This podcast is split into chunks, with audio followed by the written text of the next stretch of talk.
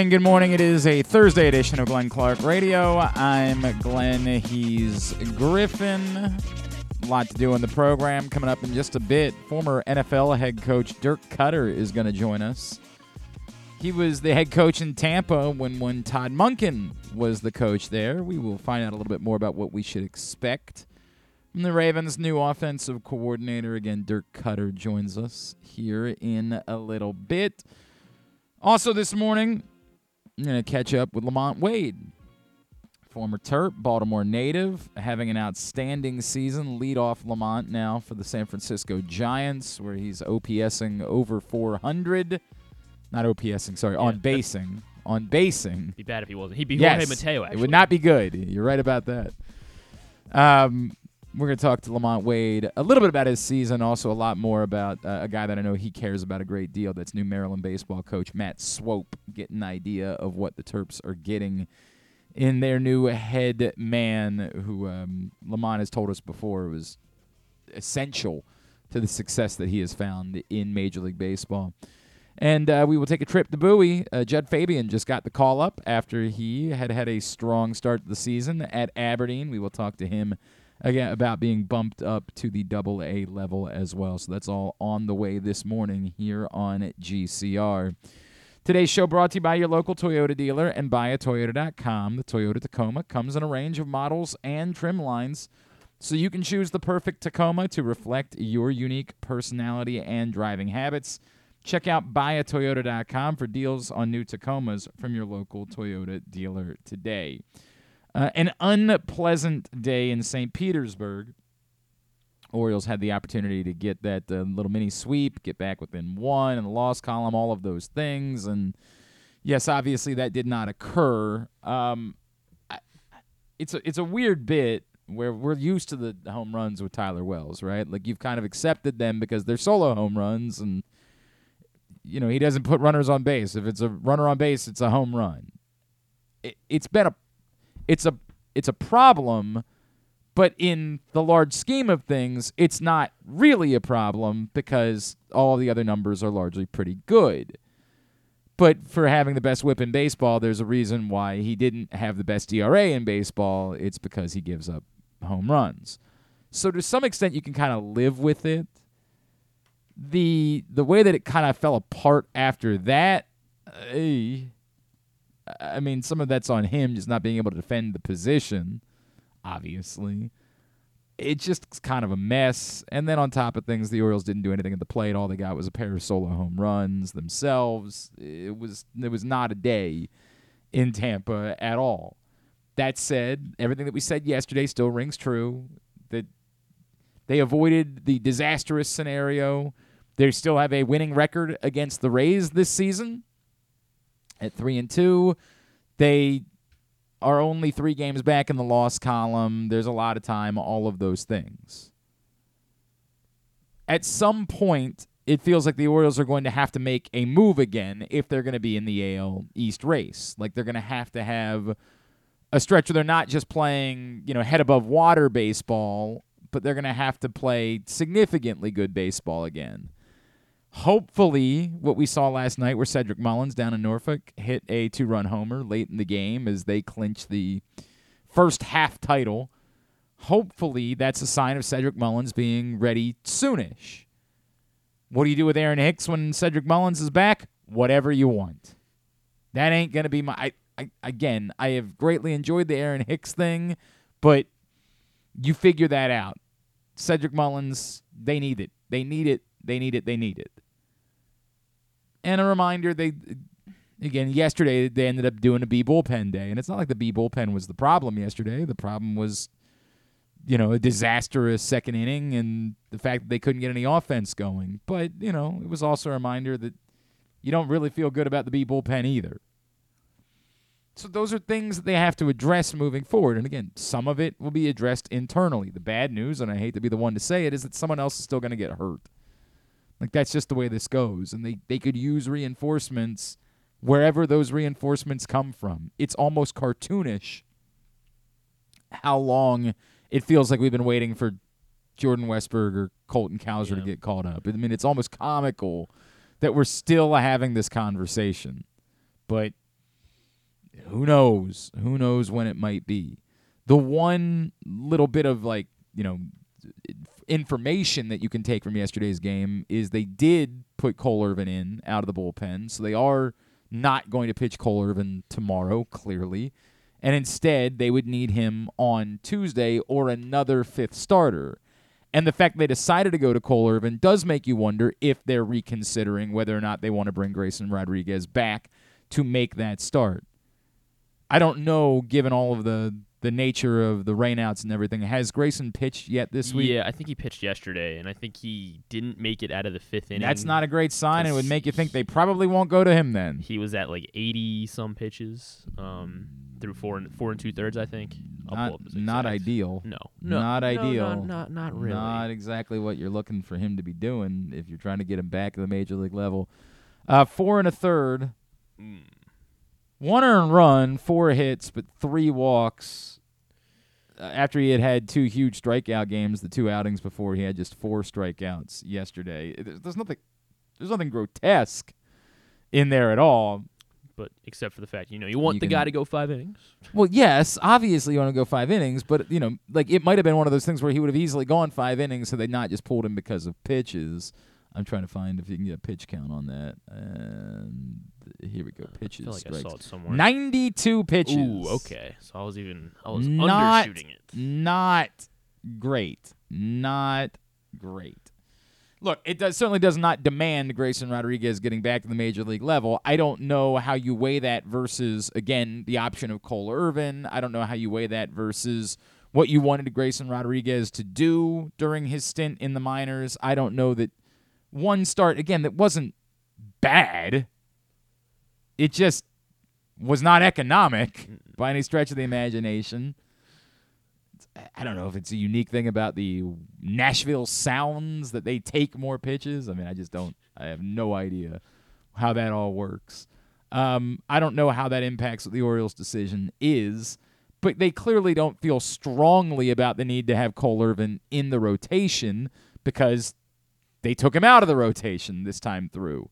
And it's not to preserve innings for Cole Irvin. That's not the priority here. So I don't I don't know. I don't have the answer. Again, the option the the easy thing to say is they can just have Cole Irvin start on Tuesday and and all's good. But they didn't need to do it this way, and they could have been preserving innings for, you know, Tyler Wells, someone who they actually need to preserve innings for. We think they might need to preserve innings for, and they didn't choose to do that. So don't know what to make of any of it. I would say I, I would still probably prioritize having Grayson Rodriguez at the major league level versus Cole Irvin needing to be in the rotation. I just don't see.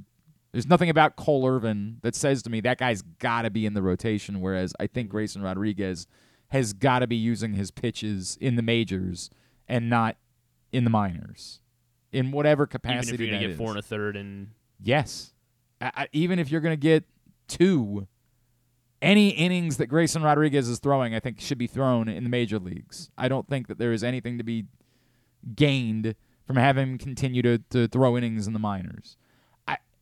Is there some goofy world in which the Orioles wanted Norfolk to clinch this thing so that they would know that they would have the opportunity to play more baseball at the end of the year and guys can get more experience? And now that they've clinched this thing, now they can make some decisions about guys that can come up.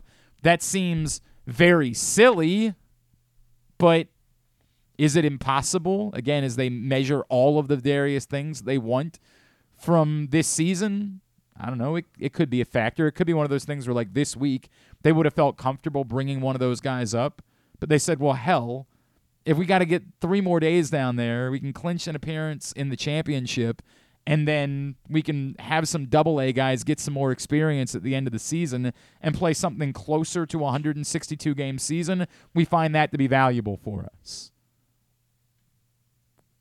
I wouldn't be making decisions that way, but I don't know. It's not nothing. yeah, Uh, because It's not. I mean, Norfolk was like by up so much though, like in the standings. I think all they needed to do was like not get swept, and the other team, whoever was behind them, Right, not just, so just get to the point. well, so like I don't think that's that doesn't seem like a smart. It doesn't seem smart if that was actually the case. What do you mean that doesn't them- seem smart? I'm talking about a very specific scenario. right. Well, why would they need to clinch last night versus if they clinched on Sunday? Whenever they clinch, Yeah. Th- they just say now that we've clinched, let's just go ahead. Like I, I, I'm talking about a scenario where they didn't feel like these guys. I'm if if two weeks ago they felt like these guys were ready, and they said no, we're gonna wait it out. That's insanity. But if they didn't make that decision until Monday and said, look, we think these guys would be ready if they wanted to do it. And then they said, or we can just leave them down there, let them clinch that thing, know that we've got it, and then make the move. I can understand why they would say the difference two days is not such a significant difference that they wouldn't find some value in it. Now, again, I don't care one way or the other, me personally, Glenn Clark. But within their organization, they might. And the difference in two days isn't that big of a deal. For what it's worth, we don't know that they feel that way today. There's so many layers to this thing that we don't know any of it. But yes, if they had decided three weeks ago, we think Jordan Westburg's ready, and then they said, yeah, but we really got to clinch the first half title, that's badass.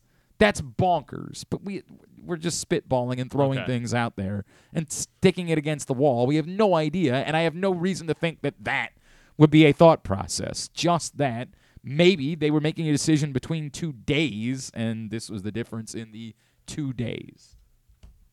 Whatever, that's over now. We will see if finally, fine. I mean, it's to the point where it's it's lasted so long that we've kind of stopped caring. yeah. Like It's just that's the remarkable part about it. It's it's so absurdly overdue that nobody's even worked up about it any longer. they, they did it. They out We- they, they it- outlasted us. All of the things that we we like the Jorge Mateo, we should probably be making a move. Well, that's that was weeks ago. You should be probably making a move on Jorge Mateo, and it didn't happen. So At this point, I we, know. it's just- they're we've gonna just ride him. we've just kind of accepted it. Like Jorge Mateo is just here. We got to deal with it. It's what it is. Um, I, I I still think that at some point they'll consider these things, but they they appear to just love them some Jorge Mateo no matter what. Even though it's, I don't want I don't I, I don't like I don't like trashing anyone. I don't feel good about that. I don't feel. Eh, go for I it. don't I mean, know. I don't want to do that. It doesn't help me in any way. It doesn't make me feel doesn't make me feel better about myself by any stretch of the imagination. It just sort of is what it is. Orioles split the two in Tampa. They have another off day because good. We can use some more of those. And then they uh, open up a series against the Mariners tomorrow night. So Kyle Gibson will move up and make that start instead of Cole Irvin in order to open the series. And we'll see what happens come next Tuesday. That will be the date where we figure things out. Presumably they'll make an announcement before then, but that's that's when we'll the Orioles will need another pitcher. It'll bullpen day. no, that cannot be the answer. That cannot be it. No, anything but that is an option. Anything but that would be on the table. It cannot be a bullpen day. It'll go Gibson, Kremer, and um, Bradish. Bradish. No. Bradish started Yesterday or Tuesday. right. Yeah. So he he'll wouldn't- be Sunday. No, Bra- Then who's gonna pitch Sunday? who are we forgetting about? You went. You went Gibson Yes. tomorrow. Saturday Kremer. Yeah. And then oh yeah, because he started. Oh right, you're right. Yeah, Because then yeah. it'll be Wells on Monday, and Yeah. yes, correct. It. Yes, sorry. Yes, Wells will be on bullpen Monday. day Tuesday. No, not bullpen. Stop. Would you stop it? Um, I don't have anything to say. The NBA draft is tonight. I have literally nothing to say about it. As you know, we don't have a team, so who cares? I once upon I do remember like when I was a bigger, when in a different era of college basketball, when we had watched these guys for Yeah. three years. The draft was a big deal to me because these guys were stars. There's like two stars in this draft. Then there's a bunch of guys that like we kind of are aware of, but we don't really know all that well. Um, and then there's if there happens to be a local connection like there is with Cam Whitmore in this year's draft. So you know, there's not a whole lot for me to say about it. I, Victor Wembanyama is the story clearly, and then I, I guess the Hornets are trying to make it seem like there's some sort of drama about who they're going to pick at number two, whereas it, it seems like it's going to be Brandon Miller. And then Be Scoot Henderson. yes, everybody's saying that that's a possibility. Scoot, scoot. None of this interests me. I will not watch a second of the NBA draft. And I, I, like, would it be different if the Phoenix Suns had an early draft pick? Maybe, but really, since I moved out of Phoenix, I don't think I've watched the draft at all. Like, I just don't. Again, the, the nature of college basketball changing. And the fact that we don't have a, a team here to root for, there's no interest to me in the draft. The Wizards continue to dismantle as they traded away uh, Porzingis after everything else. They've got about a billion second round picks. All of the second round picks, which later they will not use and instead sell for money, like they've done throughout the history of their franchise. So, just got to be a joy. Brian Powell messaged me last night and said, "You know, a 40 year Wizards fan." And I was like, and I thought to myself, "Is it you? Like, are you?" Because if you are, you've never brought it up. And then I realized he could be Closeted Wizards fan. he yeah. could be talking about somebody else we know, like a, a you know a Pete Medhurst or somebody like that. And Pete Medhurst is too of too much of a reasonable human being to be all that invested in any particular team. So I, I don't know. I don't I don't know. I'm talking about like a hardcore. When we did this Would You Rather Wednesday scenario yesterday, I was looking for like a hardcore fan of some sort, and I don't know who that person would be. someone who lives and dies. Yeah, and I And j- I, d- think I you might just be right that you know I don't think said person exists. I people don't. are smart enough not to get that worked up about. It. I well, it's hard to find anybody who's even a casual fan of the team. I'm a casual fan. You're the not team. really even a casual fan of the team. I mean, a casual fan of the team. Name five players on the roster currently. Tyus Jones I don't know who Tyus He's Jones is. He's who they just is. traded for Oh, yesterday. okay, sure, from Memphis. yeah. Uh, um, uh, Delon Wright. I, okay, I mean, you might just be making up names. Don't Ish. don't don't, don't, don't look at the internet. Don't look Uh, at the internet. Uh, Daniel Gafford. If you say obviously. so. Yeah, Daniel Gafford. He's the center. If you say so. Uh, Corey Kispert. All right. I don't know if these players are on the team or not. I'll just yeah, Corey Kispert is. I'll uh, choose to the believe Gonzaga him. guy they drafted like two years ago. I, I remember Corey Kispert. I didn't know that he was on the Wizards. he was drafted. like- He was drafted If the you say. And then, so. uh, was is Admiral Schofield still on the still a Wizard? I don't think so. He's think not so. listed on the roster. Yeah, I don't think he is. You're struggling here. I am struggling. Yeah. I mean, yeah. I mean, Struggling I to the that's- finish I think that's line. what they want. Delon Wright. You already said him. Oh, I already said him. Jesus. Uh, Delon Wright twice. yeah, He's- right. He yeah, counts two, as two guys. two Delon Ray. Uh, I guess I'm just gonna give up. You're not. That's the point. You're not even a cat. You're someone Denny who Avdia. says. Deni Avdija. There you go. You found one. I actually knew that one. That guy I knew. I could have said him, and there was another one that you didn't say that I feel like I could have said. Um, oh, Kuzma's still on the team, right? yeah, he's gonna be gone though. I know he's gonna be gone, but he's still on the team at the moment, I believe. So I think that that would have been one. Um, my God, they, these people do not exist. They're not real, and the, well, the basketball team's not real either. So I, I guess They're- that they deserve each other. That's that's all I can say Win about 15 that. games next year. What? They'll win 15 games next year. I, guess in a, I guess best case scenario, they win 15 games, Uh, sure, sure. Why not? So We'll, that they get a good pick, we'll just go with that. get the top pick. Um, I did watch a little bit of the lacrosse last night as uh, the World Championships opened out in San Diego. Uh, kind of a lackluster. This is the problem. International lacrosse style, because they want to play so many games in such a short amount of time, like running clock and no no possession clock. It it is a bear, man. Um, the U.S. won. It was very lackluster. They won seven to five. Not exactly a thriller Yeah, and- in the opener. Uh, no big time highlights, anything like that. It was it was not a great made for TV spectacle, except for was that Steve Aoki that was DJing? I wasn't. I didn't have the sound on. I was listening with the sound off. probably was. Sounds like something Steve Aoki would. It looked like Steve. It in. looked the guy that was. They had somebody DJing in the end zone, and it looked like it was Steve A- Aoki. And I was like, huh, okay, that's a, that's something. Like I guess I'm not really sure. Um, the U.S. won, and so if you if you are have a particular rooting interest, that's a good thing. It's always a very difficult thing with the World Championships because, like, it's it's a line. It was Steve Aoki, by the way. It's a line between wanting to root for the U.S. versus, hey, the U.S. is supposed to win. The World Championships are supposed to be more of a showcase for the sport.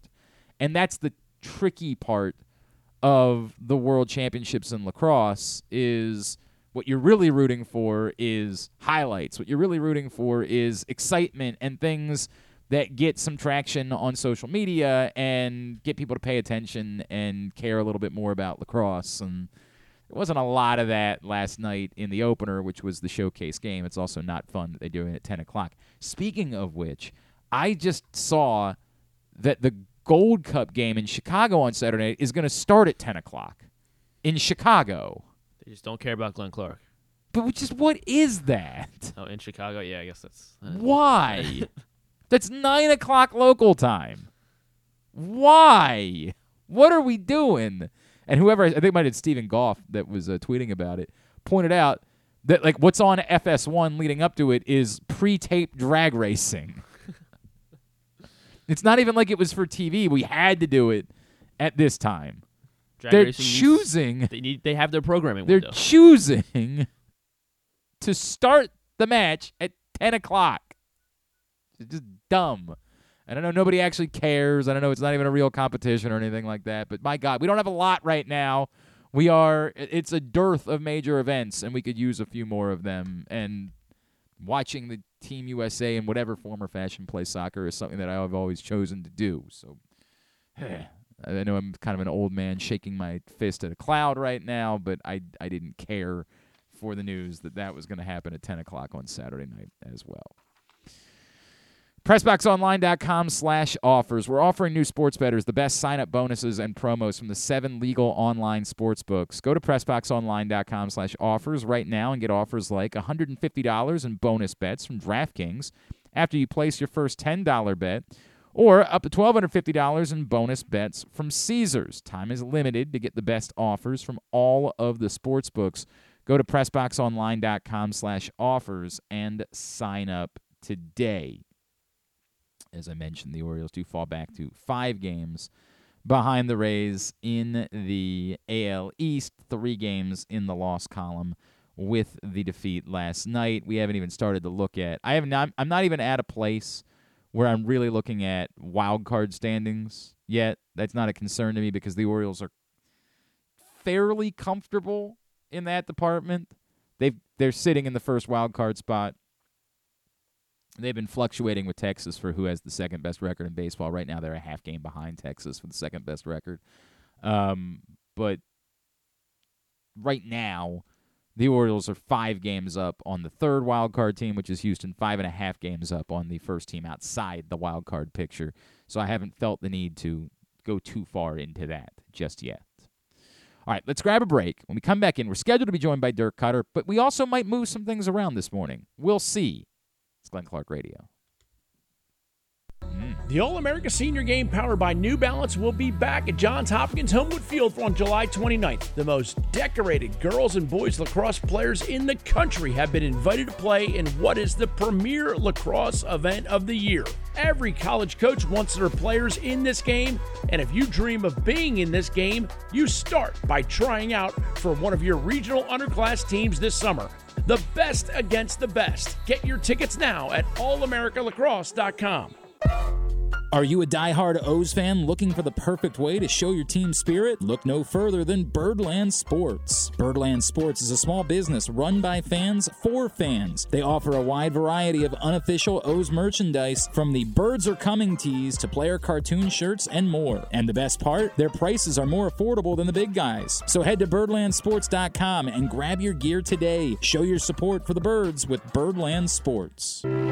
The latest edition of Press Box is available now. On the cover, Dave Ginsburg remembers Goose as he looks back on the impact that late Tony Siragusa had both on and off the field here in Baltimore. Plus, he explains how Goose's kids are working to continue that legacy with the Goose Flights program. Also inside, Todd Karpovich profiles the path Tyler Wells has taken to becoming a star in the Orioles rotation. And you'll find a special summer travel guide with information about events and activities throughout the state. Pressbox is available for free at over 500 area locations, including 60 Royal Farm stores. And you can always find the entire edition as well as the best daily coverage of the O's, Ravens, and Terps at PressBoxOnline.com. That first sip.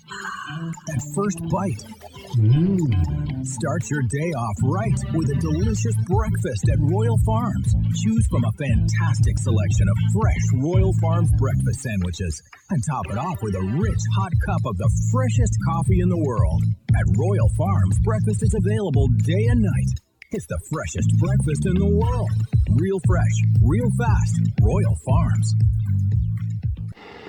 If you miss anything on the show, don't forget that you can watch full episodes at youtube.com slash pressboxonline, and you can download podcasts on Apple, iTunes, Amazon, and Grinder. Wait, did I say Grinder? I don't think that you would find it on Grinder. Not that I know it's on Grinder or anything, I swear.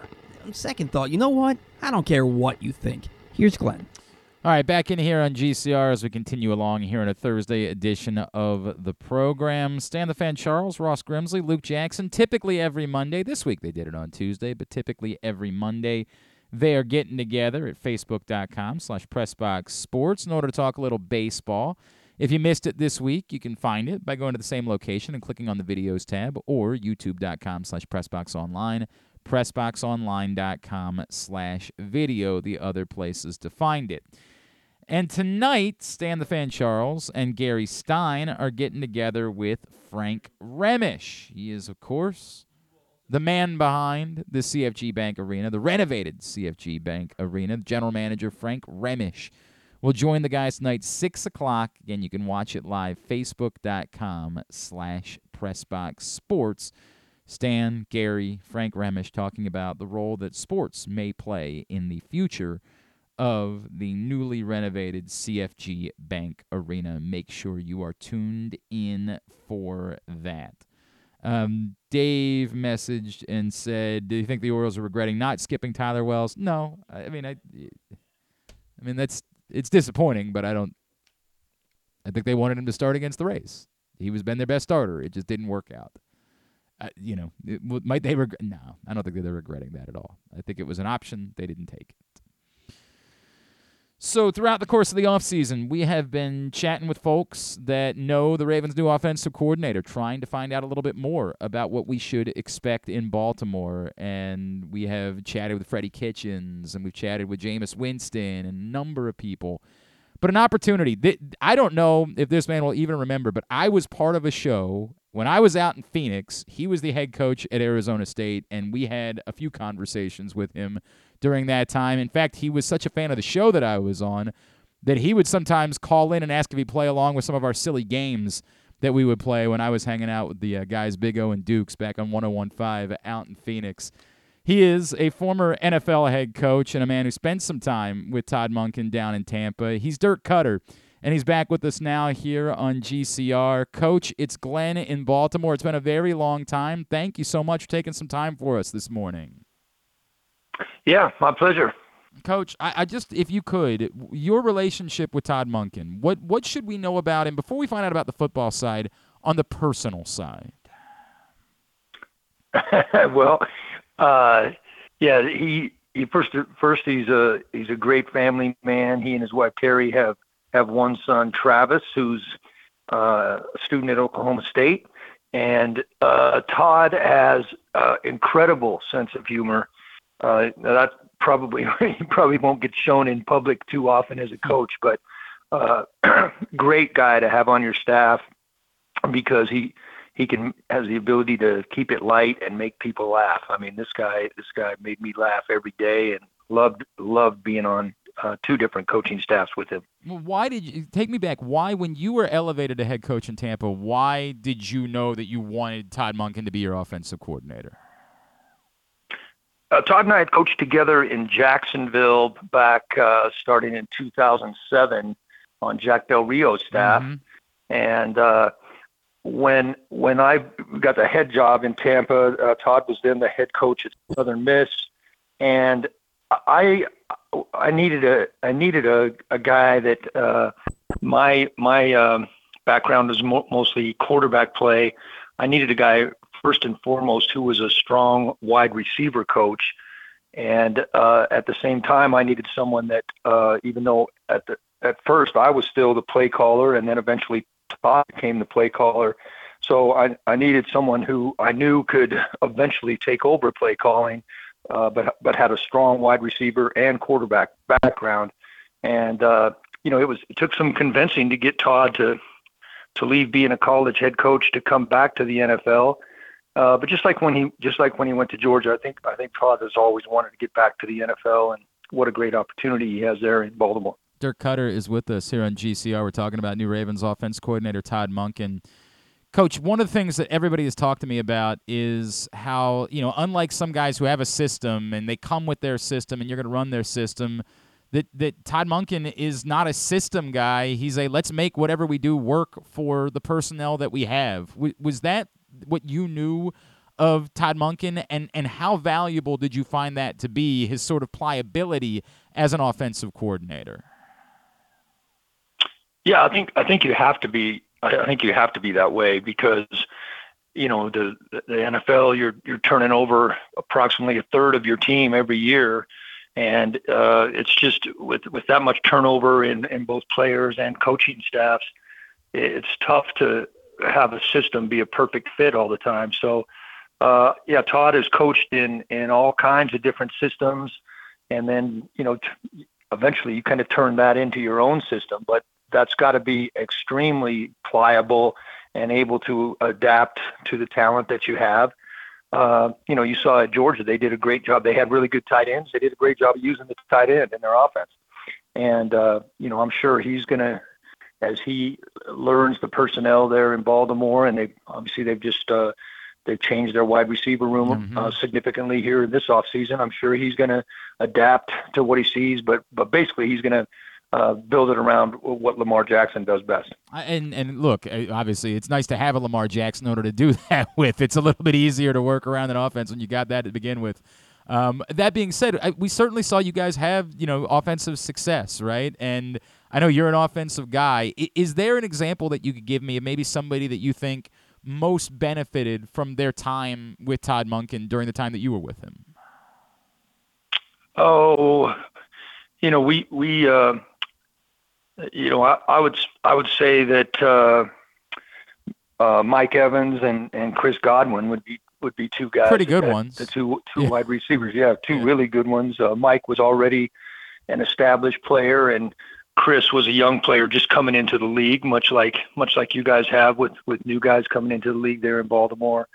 Uh, but I, I think I think what Todd does a really good job of is just relating to all the players, and I think the players will will like him. He's a he's a Todd's a pro. I mean, he's gonna he's gonna get the best out of those guys, and they're they're gonna enjoy playing for him. As far as bringing a quarterback to a next level, right? I think everybody's talked about this with Lamar Jackson that we all know the talent. It's unbelievable. It's unreal. And there are people that try to limit him and suggest he's he's more of a runner. Like we've seen, he makes every throw there is to be made. He has improved steadily. But do you feel like that Todd Monken is the coach that can maybe open things up even a little bit more and and get and harness all of that skill set that Lamar Jackson has? Yeah, I, I do. I do think that, I do think that, and uh, you know, part of that is uh, Baltimore was just a terrific uh, running team yeah. the past few years, and I, I just think I just think being a little bit more balanced and uh, spreading the ball around to, to all your uh, various playmakers. Uh, I think I think Todd will do a great job of that, and you know I think it'll be a, a work in progress. It's not going to happen just overnight, but I think uh, you know they'll learn each other. They'll learn they'll learn the players, and it's going to be fun to watch. I'm I'm definitely going to be a fan. Uh, the the fact that he had had Odell Beckham before and said I I want I want to sign up for more of that right like he was with them in Cleveland and where other people say, "Hey, Odell Beckham can be a distraction," or could, what, what do you think that says about the relationship he had? That and, and can you talk about that as a coach? That you, you don't you don't sign up for something like that unless you feel very strongly about a particular player, right? Yeah, I would. I think that's a. I think that's a logical conclusion that can be drawn. Is uh, you know, we don't know all the ins and outs of what choices of teams guys had to go for for what amount of money, but uh, you know, certainly players players don't want to go somewhere and be coached by somebody that they don't they don't like their style, uh, don't like their personality, whatever. So I, would say that that's a, pretty good sign that that those two are going to have a successful uh, re- reunited, so to speak. I mean, I, I, look. I think it's every reason to hope that that is a good uh, connection, and we don't know exactly where Odell Beckham is, obviously, at this point in his career, and given the injuries but I think it's every reason to be excited about what that relationship could bear. Um, I, how much do you think it drives him? Like you mentioned, wanting to get back to the NFL. Like this is an opportunity, legitimately in Baltimore, to win a Super Bowl. How much do you feel like that probably drives him at this point? Oh, I think that that drives almost every yeah. coach in the NFL. So, uh, you know, obviously coming off the tremendous success they had at Georgia over the last couple of years and back-to-back national championships, uh, you know, he's won at the highest level in college football, and uh, I'm sure he's motivated to win at the highest level in pro football. how how much do you look at what the Ravens have done as a whole? Like the the fact they've been able to sustain. You you know this from all the places you've been. It's not easy to continue at this high level for such a long time. Coach, if you could just your thoughts on how it is the Ravens have built something that has sustained for so long as one of the top, you know, most successful, most consistent franchises in all of football. Well, I'm pretty good friends out here in uh, in Boise, Idaho, with Chuck Pagano, and Yeah. Chuck just raves about the uh, about the organization from from the owner on down. Obviously, stability stability within an organization, and I think Coach Harbaugh is the second longest tenured coach in the NFL, second or third. He's in the top two or three. Uh, obviously, uh, you know the job that Ozzie did as uh, in his years, many years as the GM, and uh, yeah, I just think their their overall stability. They've done a great job at how they how they pick players. They've got a winning tradition, and I know the times I played there, they got great fans. So, Uh, I think that, the key there is just the stability throughout the organization, starting at the very top. Is it just like everybody, all all all coaches go out to Idaho at this point? Is that the way it, it works? I, we love Chuck, by the way. He's one of our favorite people on the face of the planet. Is it just a nice place Yeah, to go get? like when you deal with the stress of being a coach for a long time, it's good to get out to somewhere like Boise and just kind of chill for a little while after that. No, if you're, I'm looking out my window at this lake, uh, Payette Lake up in McCall, Idaho, right now, and if you could see the view I'm looking at, and it's about 45 degrees, going to be a high of 65 today. Man, Uh, kicking off the summer, and uh, we got a big golf tournament. Chuck will be at this uh, this weekend here up here, and uh, it's good. It's a good spot. all right, that doesn't sound so bad when you describe it like that. It sounds like it's probably not a bad way to spend some time. Uh, Coach, what about you? What's what you know? It, is it is have you reached that point? I know you were working out in Boise, and that was what brought you out there. Have you just sort of decided that's where you want to be, or is maybe there's still an itch there that you could scratch at some point? Well, 40, 41 years in coaching is that's a, that's a lot of years. So uh, I have two of my kids that are in coaching. My oldest daughter is the head volleyball coach at University of Wyoming, Oh wow, and my youngest son just finished playing college football at Boise State last year and is now a GA at uh, University of Texas. So uh, my wife's a former college volleyball player. So between volleyball and football, we got we got plenty of teams to plenty of teams to root for. you can be yeah right, and and I assume that that's a pretty. It, you're not a bad person for him to reach out to with questions. And you can sort of offer some a bit of uh, consulting, perhaps, and I'm sure it's a little bit cheaper than uh, what he would have to pay to get some consulting elsewhere. That might that might be a pretty good gig uh, for the rest of the, the, the time that you want to spend doing that. That's not so bad. Coach, uh, I, I got to tell you, it, it was a long time ago, but uh, I was out there in Phoenix with you, and you were always great to us. And so it's great to catch up, and I really appreciate all the kindness that you showed when I was a young man, uh, kind of cutting my teeth in this business. So um, great to hear from you. Appreciate you spending a few minutes with us. Thanks so much for telling us more about Todd Monken this morning. All right, best of luck and go Ravens. Let's get it done. I love that. Thank you, Coach. Coach Dirk Koetter uh, with us here on GCR, of course, former head coach in Tampa Bay, where Todd Monken was his offensive coordinator, giving us a little bit of insight about the Ravens' offensive coordinator. Um, a couple of things really quickly. Dave. Dave says, Do you feel like after seeing what Cedric Mullins did, there's no reason for him to do anything more and can be back this weekend? What do you do for the like? Did he have? It was he hit the home run. I know. I think that was his only hit. I That think he went only- like one for three. He might have had like a walk or something. I I think that's a feel thing as much as it is anything else. Like I don't think Cedric Mullins needs to be down there for long. Am I certain that he's back this weekend? I don't know. Did I, I don't know if that was discussed after the game by Brandon Hyde. He went one the- for five. He did not get a walk. five. Yeah. But I, the results aren't all that significant. Like that's what I would say is I, I don't think the home run really matters all that much. He had another hard hit ball in there. I, I know. Okay. Um, that got robbed, but I, I just don't think that they were saying to themselves, we need to see Cedric Mullins go three for five in order to feel comfortable. I think the he Cedric make Mullins sure he can run. right can he can he run? Can he does he have all the range of motion in order to be able to fly around in center field and cover all of the ground they want him to to cover? Eh, Does he feel good? I, I think a lot of times you want to have guys do back to backs, right? Like and that that way you can feel good for a day. There's something different between feeling good for a day. Do they do they, they play again today or They have a doubleheader today. they have a double header today because this Yeah, was the rain out the rain out two days ago. Mm-hmm. So I would say maybe if they they do back to backs, then perhaps they give him Friday off and bring him back on Saturday, something like that. You could if if if everything else is the boxes are checked. But it also to me wouldn't be stunning if they wanted him to maybe finish the weekend. The weekend's a long way to go. I, I would think you try to have him do back to back if he's comfortable. I mean, I, am spitballing here. I, I just don't. I guess all I'm really trying to say is I don't think the actual results of his at bats or I mean, if he went like 0 for 20 this weekend, I still think that he, he's a major league baseball player. Like that's this is not somebody who gets sent down. He's a major league baseball player. Baseball players go through stretches where they just don't get results. It happens. But the point of having Cedric Mullins do a rehab assignment is feel good. And if you feel good, then you're at the major league level because you're Cedric Mullins. That's the way that this works. Um, so no, I don't think that suddenly him hitting a home run makes them say, "Well, change all of the plans." Everything, scrap it, scrap all of it. One home run, immediately remove him. Whatever the plans were, they're going to continue to check the boxes. I know that like we get sick of hearing that whenever somebody, well, we got a process and there's things they want to do. Well, that's just that is the way that it works, and we're smart enough to know what it is. Back to back, the you know, how did he come out of it after playing back? Like, does he play back to back days and still feel good? Does he feel the entire range of motion? Some of it is literally just how Cedric Mullins feels. I think everybody just sort of assumes that all of these guys say, well, I need to be at the major league level as soon as possible. They also want to be able to trust themselves physically. They want to know physically that they are truly capable of doing all of the things that they want to do in order to be the player that they think they're capable of being.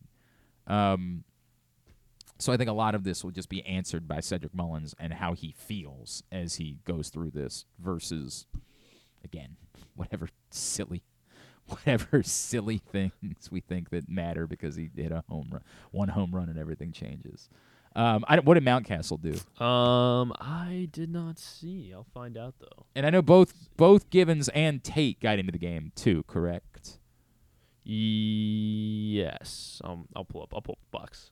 Pull up the box. Right? Uh, must not have been too notable. Yeah, I mean, I didn't really see anything floating around about any of the other guys, so I'm guessing nothing particularly significant Right. occurred. But I mean, I don't know how many particularly significant things can occur for relief pitchers that make cameo appearances. So I don't know that we would seen a whole would have seen a whole lot about it.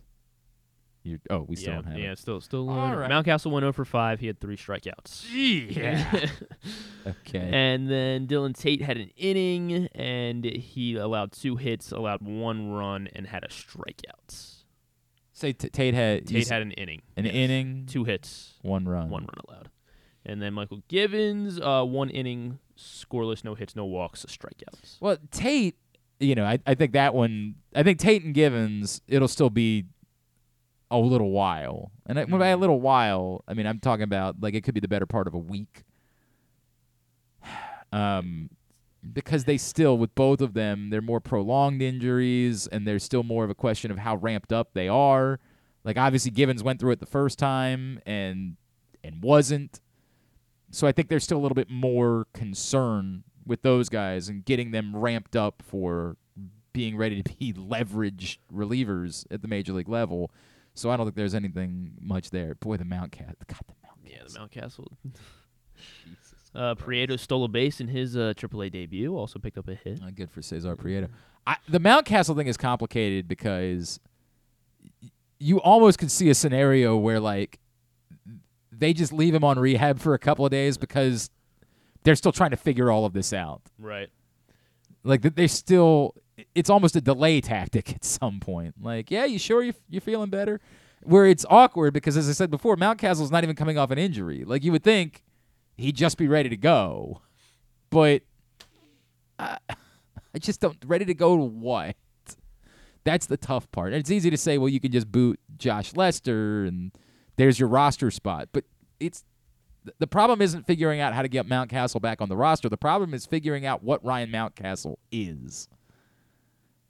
I, I, And we might we might have our answer. That's like I mean, I'm not gonna overreact to him. Having, Yeah, I'm not gonna overreact to that. Like that. That doesn't prove that Ryan Mountcastle can never again be an everyday baseball player because he had one day where he went over 5 with three strikeouts. Well, that's the thing is that it, it wasn't just one day. Was, I, I understand, but like it doesn't give you definitive proof. If what you're saying is you think you have proof from what we had seen before, I, I do hear you. Like I do get that. I just, I think that's more difficult for them than it is for us. I think that's a far more awkward decision that they have to make.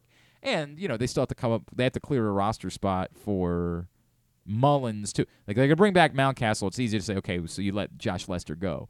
They got to clear a roster spot for Mullins, and and so that's gonna be ah, like I mean McKenna, I guess, right? Like They- I think it kind of has to They don't be. They don't. I think it kind of has to be McKenna. I, it, they have they have weirdly felt like they needed McKenna, but I don't. I just don't think you can justify it any longer. I, guess your other option would be Joey Ortiz, but yeah.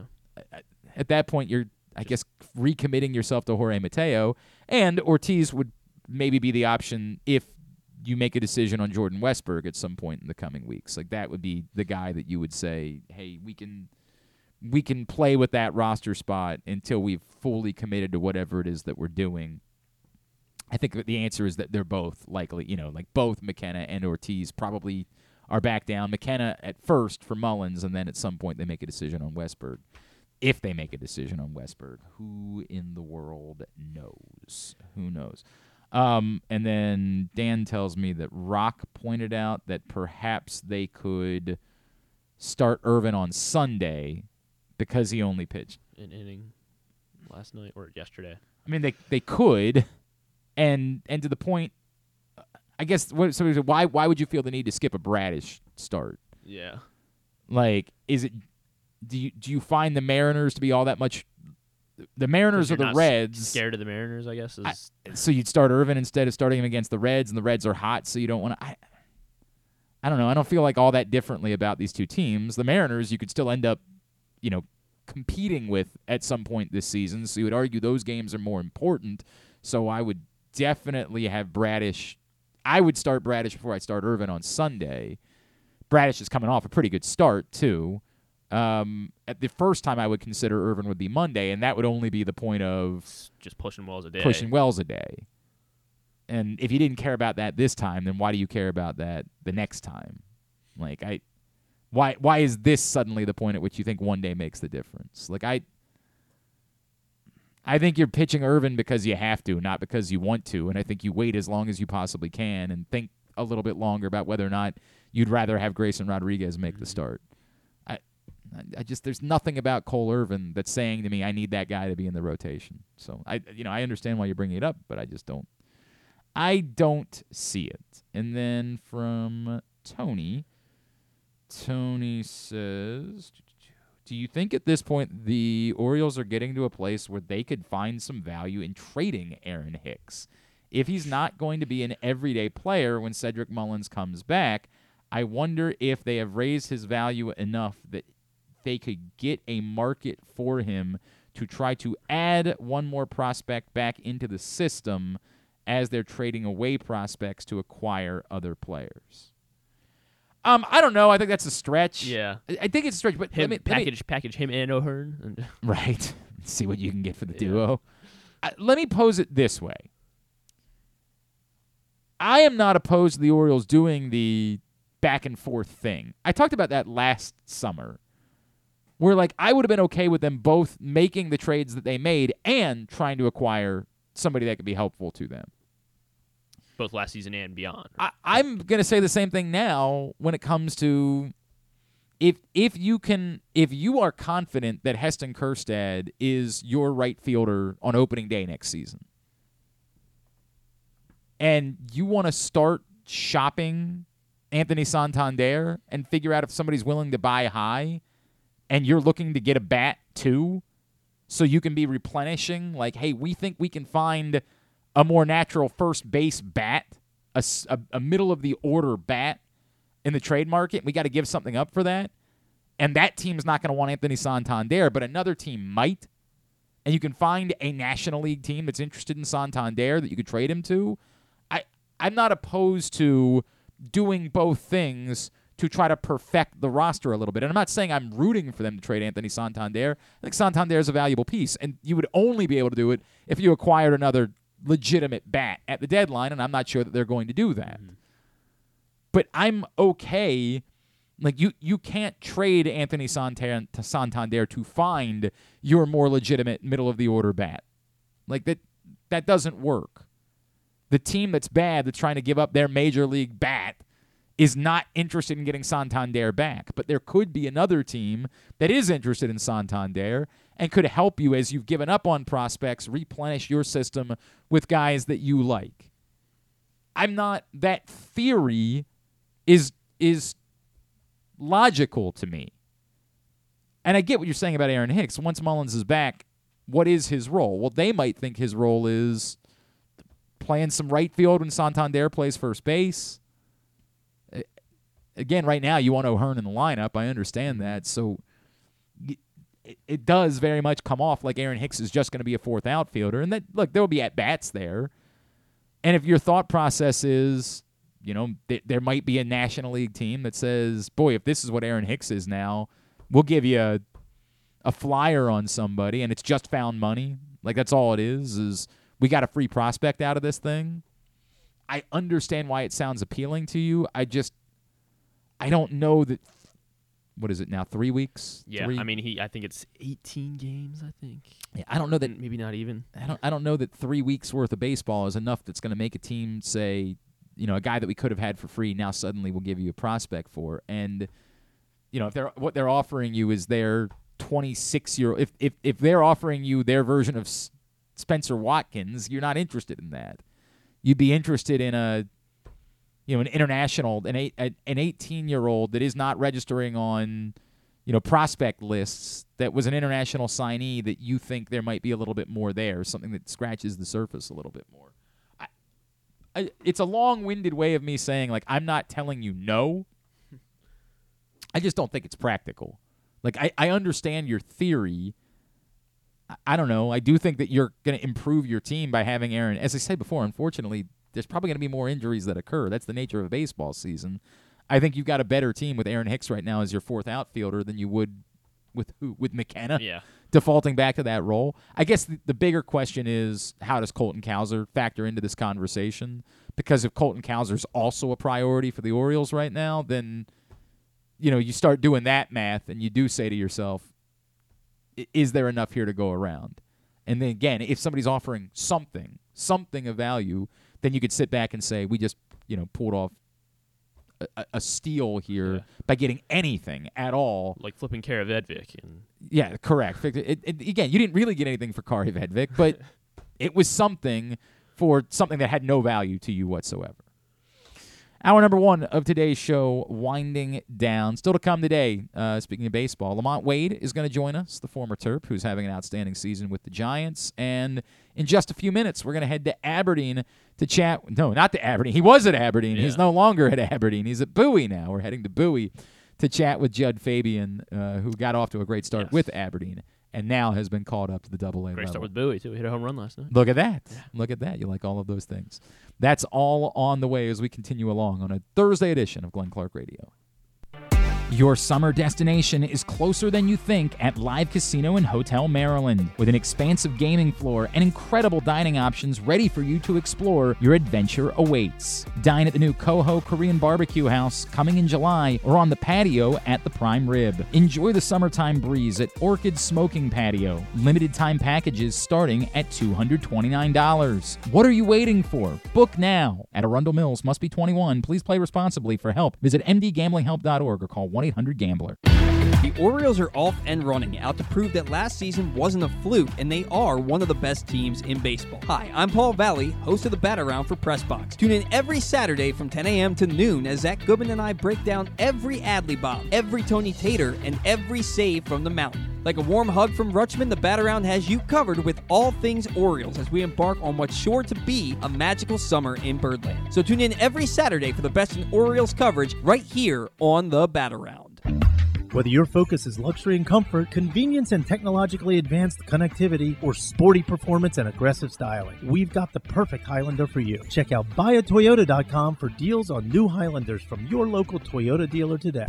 Costas Inn has been serving up delicious steamed crabs for over 50 years. Lately, the crabs you want to eat when the weather warms up have gotten harder and harder to get. So get your crab eating game plan in place. Make sure to stick this number on your fridge 410 477 1975. Call ahead and reserve the size crabs you want. You may be able to walk in, but you may also be disappointed at the size or maybe even get shut out altogether. So call ahead, have a plan, and then arrive on your crab eating vacation. Costas also has delicious crab soup and crab cakes. The Costas Inn at 4100 North Point Boulevard. For more than 50 years, they've been satisfying crab lovers in and around Baltimore. That first sip. That first bite. Mmm. Start your day off right with a delicious breakfast at Royal Farms. Choose from a fantastic selection of fresh Royal Farms breakfast sandwiches and top it off with a rich hot cup of the freshest coffee in the world. At Royal Farms, breakfast is available day and night. It's the freshest breakfast in the world. Real fresh, real fast. Royal Farms. If you need more of Glenn, you can also hear him every Sunday with Rita on 1057 The Fan. But also, if you need more of Glenn, um, what's wrong with you? Just want to take a second here. It, it was exactly one year ago today that we lost Tony Siragusa, and of course, it was exactly one year ago today that was one of the you know, Saturdays in Ravens history. Of course, um, as I think we all remember, you know, feeling a pit in our stomach about the fact that you know Jaylon Ferguson had passed away, and then it led to Tony Siragusa uh, passing away. And this print issue of Press Box is available right now. And one year later, Dave Ginsburg sort of sat down and, and dove into the legacy of Tony Siragusa. And this was a really important one for us as uh, we all, you know, Stan, Charles, John Colson, and I, you know, we all felt a personal connection with Tony Siragusa. And I felt like we had – I don't know, kind of an, a responsibility almost to explain to those that are Griffin's age, younger, why it is that this person that, again, not a Hall of Famer, not a perennial Pro Bowl or anything like that, was so important to this city and to this franchise. And um, it's an amazing story, and Dave Ginsburg, you know, wrote about that, but also about his legacy and how his family is keeping his legacy alive via the Goose Flights program. So I would really encourage you to get to your neighborhood Royal Farms, any of those hundreds of locations around town where you find Pressbox or PressBoxOnline.com in order to read this print issue um, celebrating the life of Tony Siragusa, who passed away one year ago today. Um, and so we uh, reflect on that with this print issue of Pressbox, Remembering Goose, available right now. Before we get to Jud Fabian, I, I saw this. Uh, remember it's so funny to like remember the era. It was only a couple of months ago where every day was fueled by Lamar Jackson trade talk, and Lamar Jackson it was just overwhelming. There's a yeah, there's a meter there's behind a. Meter still sitting behind me that we have fun with. Um, at one point, there was great discussion that the 49ers were the trade partner that you were looking for because you could get Trey Lance back. You could get a quarterback that might be your guy and then go from there. I don't know if you saw this week, but apparently, like we've been thinking there might be some level of quarterback controversy in San Francisco. There's apparently no quarterback controversy. If Brock Purdy's not ready to go, Adam Schefter says Sam Darnold is the number two Oh, quarterback man. in San Francisco. The 49ers are so down on Trey Lance that he's not even their second quarterback. Um, apparently, there was no trade market whatsoever for Trey Lance. Nobody was interested in trying to acquire him. Um, and they are not enamored with him whatsoever. Um, and I, I mean, it, it- you know, I it's to just pack it in already. I don't know how much of it's packing it in. I mean, it, yeah, I guess it is. It has to be packing it in. Like part of it is you think you've got your quarterback, right? Like after mm-hmm. what you saw from Brock Purdy a year ago, you feel like you have your quarterback, and that's part of the reason why they shipped off Jimmy Garoppolo. I guess it's weird. and it's easier to you know bench Darnold no matter what he's doing. Well, I mean, you're you're Once- not benching Darnold. Well, like, you know, well, oh, you're saying even if he even if you were to play well for a game or two, Yeah. like yeah, I guess it would be easier to do that. Like if it was Lance, it creates a controversy. But I would still think that when you're a team that has Super Bowl aspirations, and the 49ers have, I think, every reason to have Super Bowl aspirations, that you would do everything in your power to put the best option out there to win football games if Brock Purdy's not ready, because in order to win the Super Bowl, you want to stockpile as many wins as you possibly can. Um, I- it, it, it is wild on two fronts. It's wild that they are this committed to the last pick in the NFL draft. Now, again, Kurt Warner, there are examples of guys that were just missed. And everything that we saw from Brock Purdy, you, you kind of get it. He definitely looked the part. He didn't look like, and you can say he was put into a good situation, he was put into a good system, and they had lots of talent around him, and all those things do matter. Like, unquestionably, I don't think that Brock Purdy would have looked the same way in Atlanta last season as he did in San Francisco. There's no doubt about that in my mind. But he looked the part. He he didn't look like a guy. He didn't look like Trent Dilfer along for the ride. He looked like a guy that was capable of making plays. But that's an extraordinary amount of commitment to put towards that guy.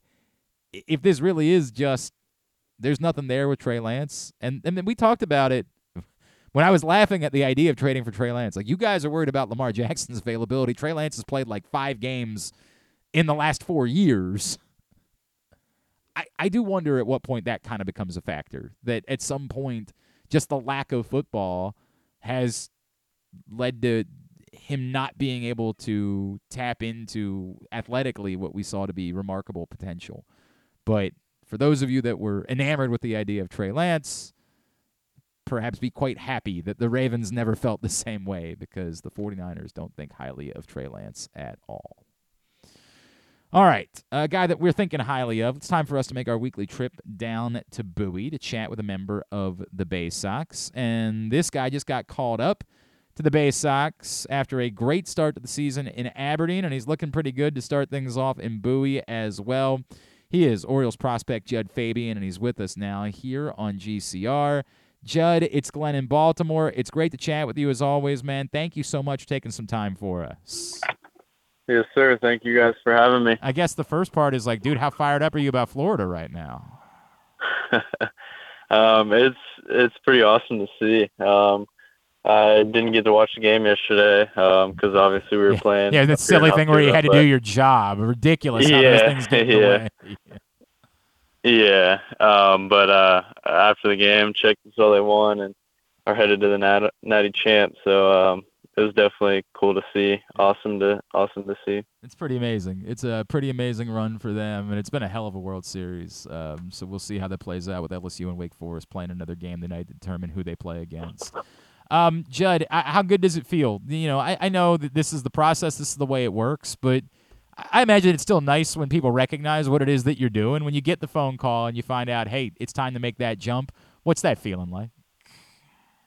Um, it's hard to describe, honestly. Um, you know, you work your whole life um, to make it to the bigs, and then um, you know, obviously, in the minors, you work to get to that next level um, as quick as you can. And um, you know, Sunday I got my manager told me that I was um, coming to Bowie, um, and it was just uh, a great feeling uh, downside. You one of the things that we we've noticed the most since you arrived in the system is your your eye at the plate, and that continued this year. As at Aberdeen, you were getting on base at a 392 clip. Can you tell me a little bit about where that came from, and you know how important it is to you to continue to be that guy on this path to the bigs? Yeah, so it just all comes with uh, work um, and practice every day. Um, you know, taking BP, um, your BP thrower is not going to throw you strikes all the time. So um, just making sure you hit strikes um, when he throws it to you. Um, kind of working on that med ball um, type deal that the Orioles that we here at the Orioles do. Um, Can, can put you a med you ball on. yeah? Can you tell us a little bit more about that? Because I think we've heard that a lot, but you know, those of us that are dummies or never played baseball at a high level. Can you explain a little bit more about what that looks like?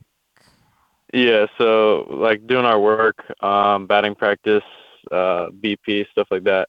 Um, just putting a med ball on top of a bucket behind home plate. Um, kind of, you know, showing the middle, um, of the zone, kind of not the corners, um, not pitchers' pitches. So um, we basically work really hard on swinging at balls that will hit the med ball Yeah. um, and taking balls that won't. Um, and that's really helped me with my plate discipline. Um, not only this year, but um, last year when I was um, in Delmarva and Aberdeen, um, it's really helped a lot. Um, focusing on swinging at balls in the med ball. Wow. I mean, it, it's look, it's paying off. That's for sure. the numbers don't lie. Uh, the patience at the plate. Do you ever find it like? Is it ever difficult for you? We know you were a huge power guy in college, and by the way, that was an impressive home run uh, to start things off in Bowie. But do you ever find yourself like licking your lips, like I want to swing at this pitch, but I know better. I know I'm not supposed to.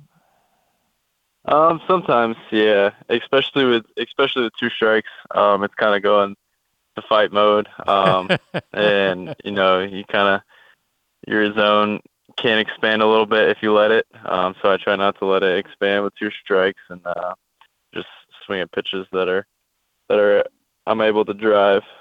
So that part of your game, how how confident do you feel? We know it's now 10 home runs between the two levels this season. The power part of things, how comfortable are you that you are continuing on the trajectory that everybody talks about as you go through the minors? That that that power's coming and you're going to show everybody that you are going to be a power hitter as a major leaguer.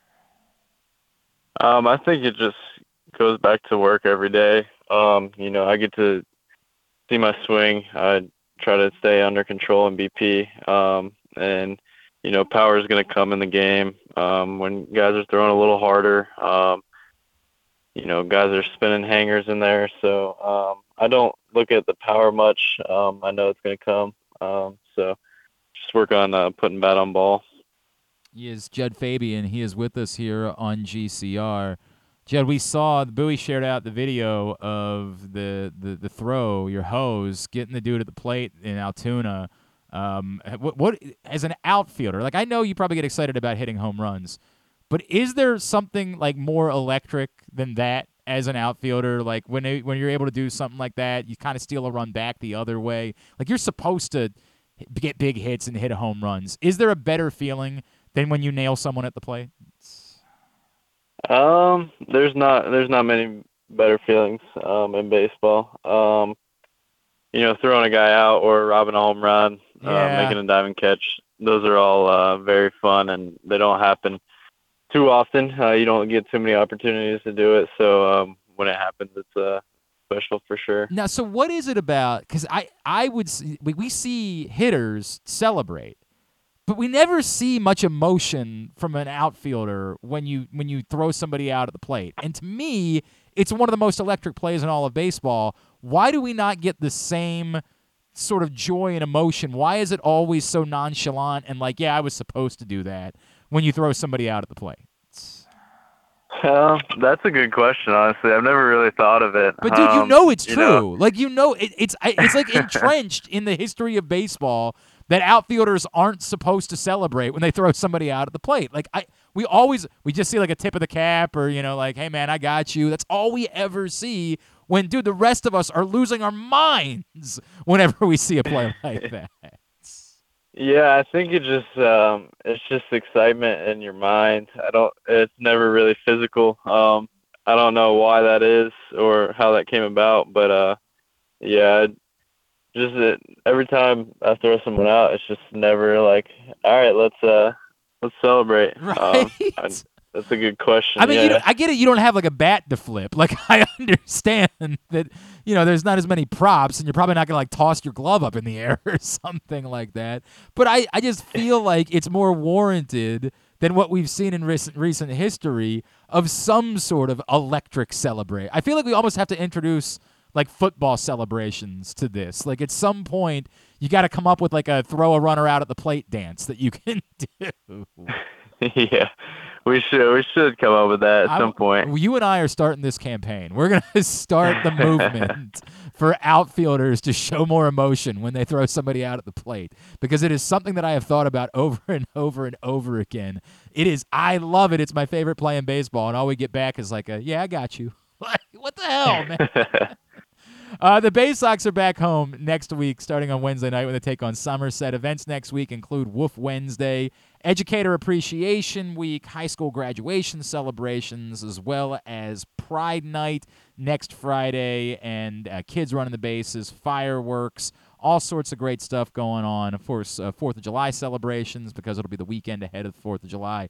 All that happening. Go to BaySox.com right now in order to find out more um, Jud, the vibe within this organization. Like you, uh, you know, some guys that we talked to arrived when things were bleak. Like you knew when you got here how things were already turning. But being in this organization now for the better part of a full year, how can you describe what it's like to be a part of this thing right now as everything is starting to come to fruition? And and I imagine you guys are thinking like, hey, I, there's a real shot for me to win a World Series here in a couple of years.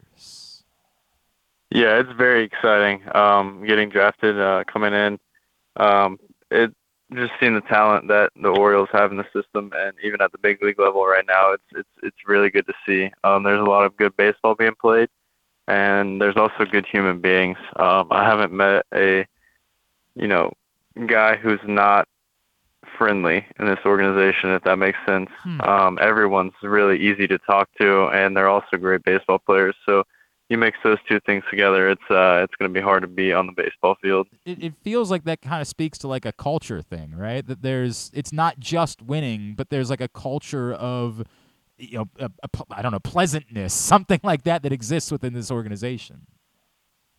Yeah, no, it's uh, like I said, everyone I've met from um, if there's guys in AAA who I met at spring training or guys who I've been with uh, here in Bowie and Aberdeen this year and even guys in Delmarva from spring training, you know, it just speaks volume um, to the guys that the front office of the Orioles signs.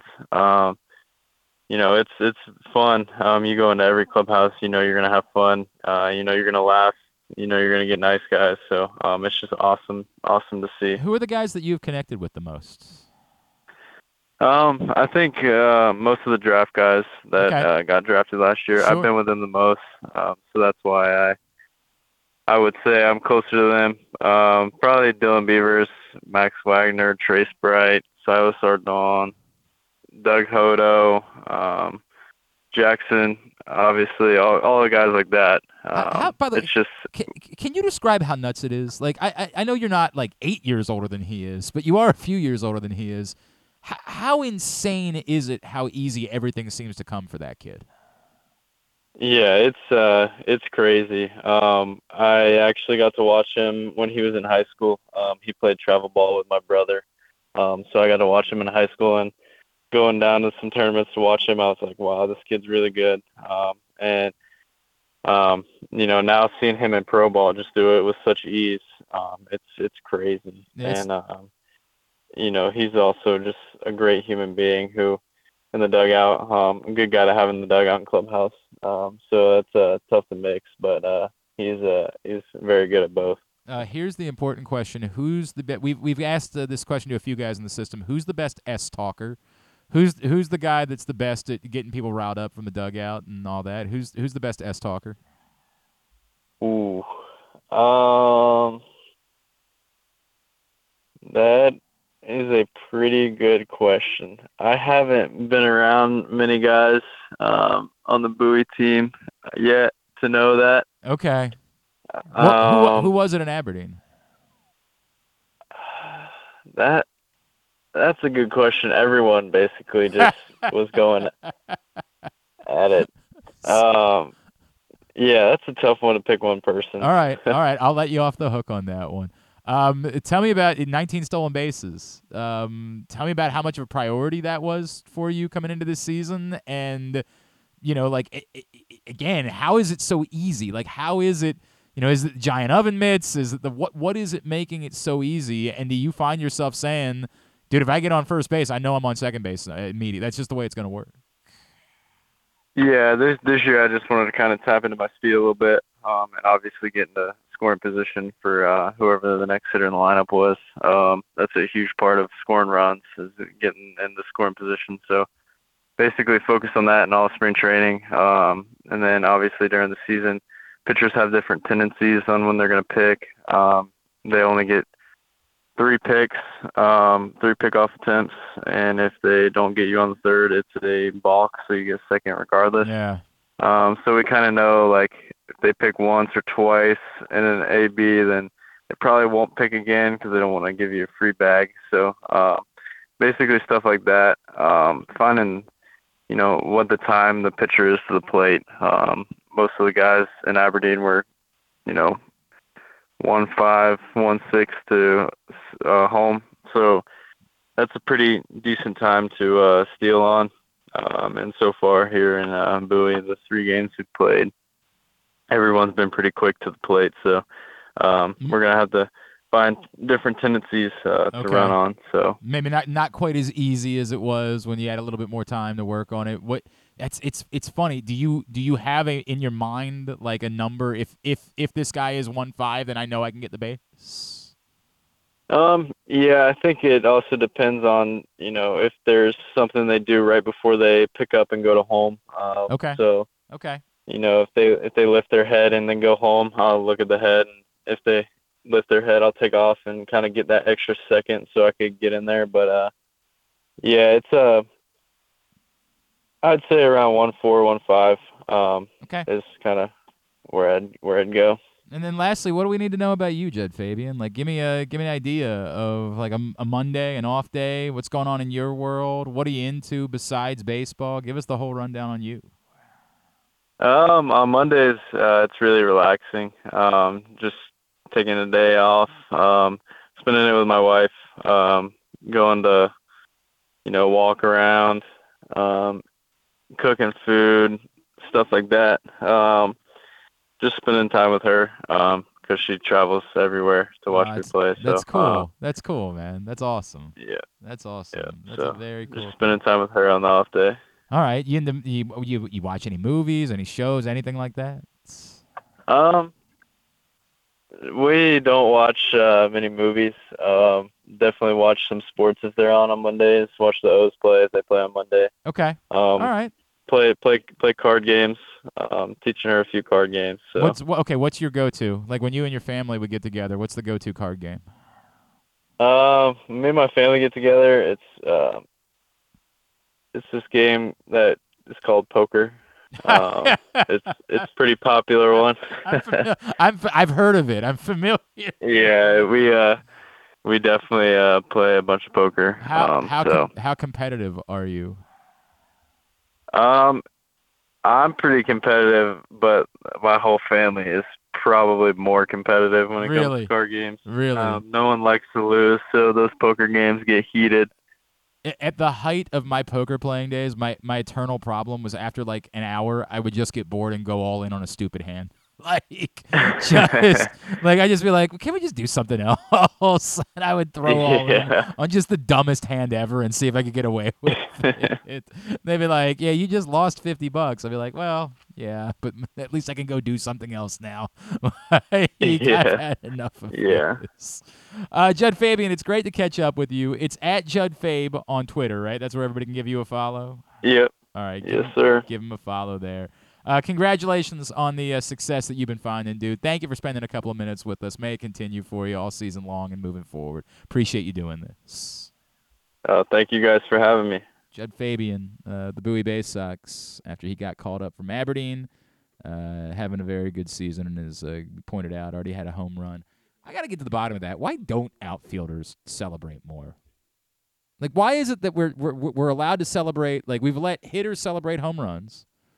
Pitchers, like we now see at least a little bit of celebration, right? We see the pose from Yennier Cano, things like that. Why do we not ever see it I from? think Fernando Tatis, I think, got somebody. I don't know if it was at the plate or on the bases sometime because he's been playing right field. Oh, and I think he did like a little, uh, little, like a little holster. somebody his else had a you know like they would somebody else did that in the past and i like that but i want more i want more creativity i feel like this is a great just opportunity Completely, you know, just show up dude the guy an, that you got it's out. an electric play you know what i didn't ask i wonder if at the major league level guys are worried it's going to be overturned so they don't want to celebrate it because like every play is so close. I mean, at this point, I mean, yeah, the replays we've seen. well, I mean, the thing this week was a joke. The the Texas Chicago Blocking the thing plate. was absurd. I mean, that uh, is utterly ridiculous. Jonah Heim hit a home run. Speaking of celebrations, he had a home run yesterday. So then he, as, as he was running the bases, he went, "Should we review it? Should we review it?" He was. I can't blame him for that. I really can't. Like that's pretty good.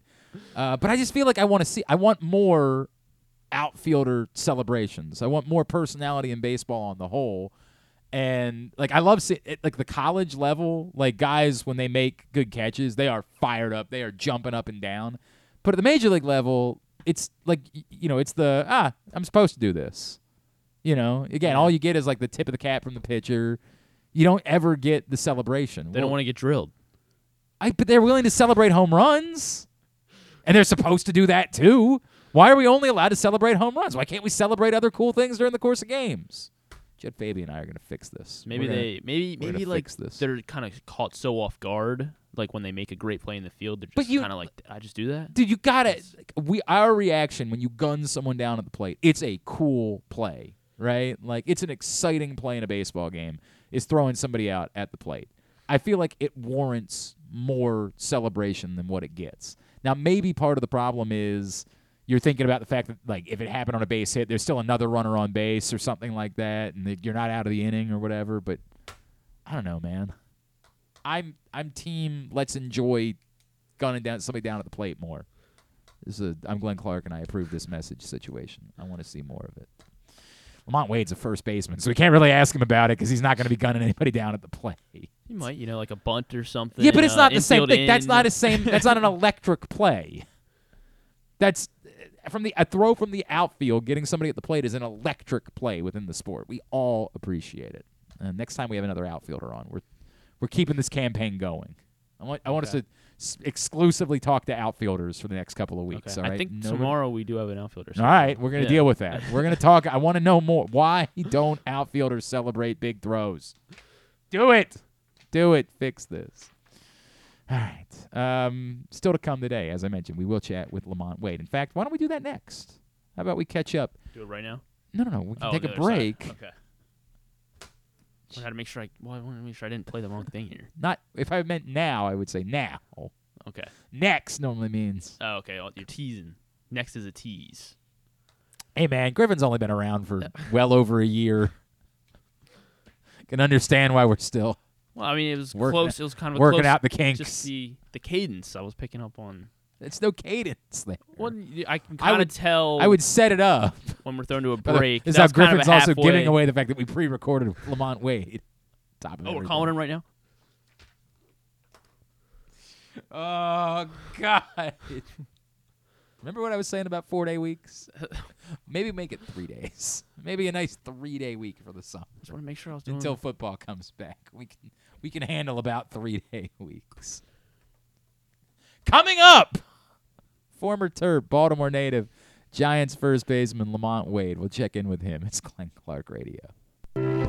The latest edition of Press Box is available now. On the cover, Dave Ginsburg remembers Goose as he looks back on the impact that late Tony Siragusa had both on and off the field here in Baltimore. Plus, he explains how Goose's kids are working to continue that legacy with the Goose Flights program. Also inside, Todd Karpovich profiles the path Tyler Wells has taken to becoming a star in the Orioles rotation, and you'll find a special summer travel guide with information about events and activities throughout the state. Pressbox is available for free at over 500 area locations, including 60 Royal Farm stores, and you can always find the entire edition as well as the best daily coverage of the O's, Ravens, and Terps at PressBoxOnline.com. The All America Senior Game powered by New Balance will be back at Johns Hopkins Homewood Field on July 29th. The most decorated girls and boys lacrosse players in the country have been invited to play in what is the premier lacrosse event of the year. Every college coach wants their players in this game, and if you dream of being in this game, you start by trying out for one of your regional underclass teams this summer. The best against the best. Get your tickets now at allamericalacrosse.com. Your summer destination is closer than you think at Live Casino and Hotel Maryland. With an expansive gaming floor and incredible dining options ready for you to explore, your adventure awaits. Dine at the new Coho Korean Barbecue House coming in July or on the patio at the Prime Rib. Enjoy the summertime breeze at Orchid Smoking Patio. Limited time packages starting at $229. What are you waiting for? Book now at Arundel Mills. Must be 21. Please play responsibly. For help, visit mdgamblinghelp.org or call 1 800 Gambler. Costas Inn has been serving up delicious steamed crabs for over 50 years. Lately, the crabs you want to eat when the weather warms up have gotten harder and harder to get. So get your crab eating game plan in place. Make sure to stick this number on your fridge 410 477 1975. Call ahead and reserve the size crabs you want. You may be able to walk in, but you may also be disappointed at the size or maybe even get shut out altogether. So call ahead, have a plan, and then arrive on your crab eating vacation. Costas also has delicious crab soup and crab cakes. The Costas Inn at 4100 North Point Boulevard. For more than 50 years, they've been satisfying crab lovers in and around Baltimore. Make the most out of every day in your Toyota RAV4. Available in hybrid or gas only models. A RAV4 can get you where you want to go in style. Check out buyatoyota.com for deals on new RAV4s from your local Toyota dealer today. Check out PressBoxOnline.com every day to find daily winners and betting advice from Jeremy Kahn. And if you want some advice about life decisions that you probably shouldn't make, here's Glenn Clark. All right, back in here on GCR as we can continue along on a Thursday edition of the program. Orioles off back in action tomorrow, back at home. And by the way, this is a cool little six game stretch with these two teams with, with exciting young. Like, here's what I would point out the thing that we were talking about before, where like you, you would like to see some different teams get some attention, the next week is more deserving of like it's a shame that the only time the Orioles are able to get national attention is like when they go play in New York because that's where the national writers live or whatever. Because these two series for for baseball would kind of be good to give a little bit more focus to because it's exciting. I get the Mariners are a little disappointing this year. They're only like two games under 500. It's not like they they couldn't be 2 weeks away from playing good baseball and getting right back into the playoff mix in the American League and Julio Rodriguez is Julio Rodriguez. And then obviously the Reds are, you know, an excellent story. So this to me is a sneaky, exciting little stretch, a little homestand for the Orioles of good, young, budding superstars. Adley Rutschman versus Julio Rodriguez. Um, Gunnar Henderson versus Elly De La Cruz. Like, there's some really exciting subplots to the next week. Um, who's the closer in Cincinnati that's been killing it this season? What's Alexis the? Diaz. Alexis Diaz yeah. versus Felix Bautista, right? Like He's perfect in his save save this, opportunities. probably two most exciting closers in all of baseball squaring off next week. I get that that's still a few days away, and the Reds had another come from behind win yesterday.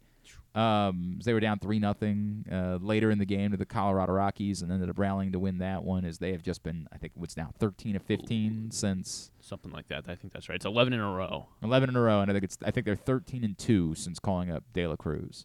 So, just a unique. I get it. The Mariners are not sexy right now, but this is still Julio Rodriguez. It's still still a good young core in Seattle, and I do still think that they can, you know, that division is tougher than I think people realized it was going to be. Um, I, I still think that there is room there for the Mariners to have a stretch of good baseball ahead of them and and be a part of the conversation this season. I just think it's a sneaky good homestand uh, that we're coming up on. It's always funny these uh, these win streaks because so the Giants they're on a ten game win streak. Yeah, we're about and, to talk to LaMonte yeah, Wade, right? Yeah. yeah. and like all, I feel like I had heard nothing about it because the Reds are just they're on a one game better win streak right now. Well, I, but the Reds and, have Elly De La Cruz. Like the Reds are the Cruz, sexy, yeah. exciting team because they have a a young superstar that everybody is clamoring. In the Giants, the Giants have passed the Dodgers. They've uh, the Dodgers. It's it's more like the, there's still the, the crazy story in the National League West is the Diamondbacks. Like yeah. that's the yeah. story out there um, but to the point, the do- the Giants are back within a. They are within two and a half. Two and a half of Arizona. Two and a half of Arizona. Yeah. And game uh, up on uh, the Dodgers. You know, it's been a great stretch, obviously for them. It's been an outstanding stretch. They just don't have you know a, a sexy young superstar that LaMonte Wade. Well, I mean, LaMonte Wade's been a big part of it. There's no doubt. Like LaMonte, and again, we're about to talk to him uh, which is it's totally live, and we're just waiting for the phone call, and definitely not something we had to record yesterday afternoon. Although it's you know he's on the West Coast, so you guys probably can't be all that surprised that uh, we had to pre-record this one. Um, so, in fact, I think he actually references the win streak, but then remembers as he's referencing it that oh, we were recording for the next day, and so he said something like, you know, nine, ten, whatever it is. you'll hear that during the conversation. um, yeah, I mean the Giants are exciting, but they're not coming to Baltimore, so that kind of doesn't matter for us. My point is like this is a it's a great week to get out to the ballpark Yeah. for baseball. Like these are not the traditional teams that would draw big uh, crowds as opponents um, when when they come to town to play the Orioles. But to me, like obviously, I think next week really shapes up for an exciting few days where your kids are out of school. You know, take them to the ballpark one night next week, and that's a really neat opportunity to see again one of the biggest phenomenons in baseball and the hot one of the hottest teams against an Orioles team that's worth going out to support. So sneaky good homestand was the point that I was trying to make. Now, live right now. Uh, we had we did have to record this yesterday afternoon because you know he is out on the West Coast, but uh, always appreciate the opportunity to catch up with a Baltimore native and a man who feels very strongly about the new head coach uh, of the University of, Mar- University of Maryland baseball program. He is former Terp LaMonte Wade right here on GCR. Well, it's a pleasure to have our next guest back with us here on GCR. The last time we chatted with him was back when he was more known as Late Night LaMonte. Now he's Leadoff LaMonte. He is a Baltimore native, Giants first baseman, and he a Terp most importantly, because he's going to tell us about uh, someone that means a whole lot to him. He is LaMonte Wade, and he's back with us on GCR. LaMonte, it's Glenn in Baltimore. It's good to catch back up with you, man. Thank you so much for taking the time for us. Absolutely. Thanks for having me again. I appreciate it. It's really good to chat with you, dude, and it's amazing to see you continue to kill it, uh, even when it comes at the expense of the Orioles. Because thankfully, we got two out of three anyway, so we can be all right with that. Um, LaMonte, I remember catching up with you a couple years ago after your big breakout season, and I remember I, I had no idea. I was just talking about who mattered so much to you, and you brought up Matt Swope's name very quickly and frequently. Um, now, of course, Matt has taken over. He's the new head coach at Maryland Baseball. I wanted to revisit it. For people that don't know, can you explain to everybody just what Matt Swope means to you personally and all of the success that you have found in this sport?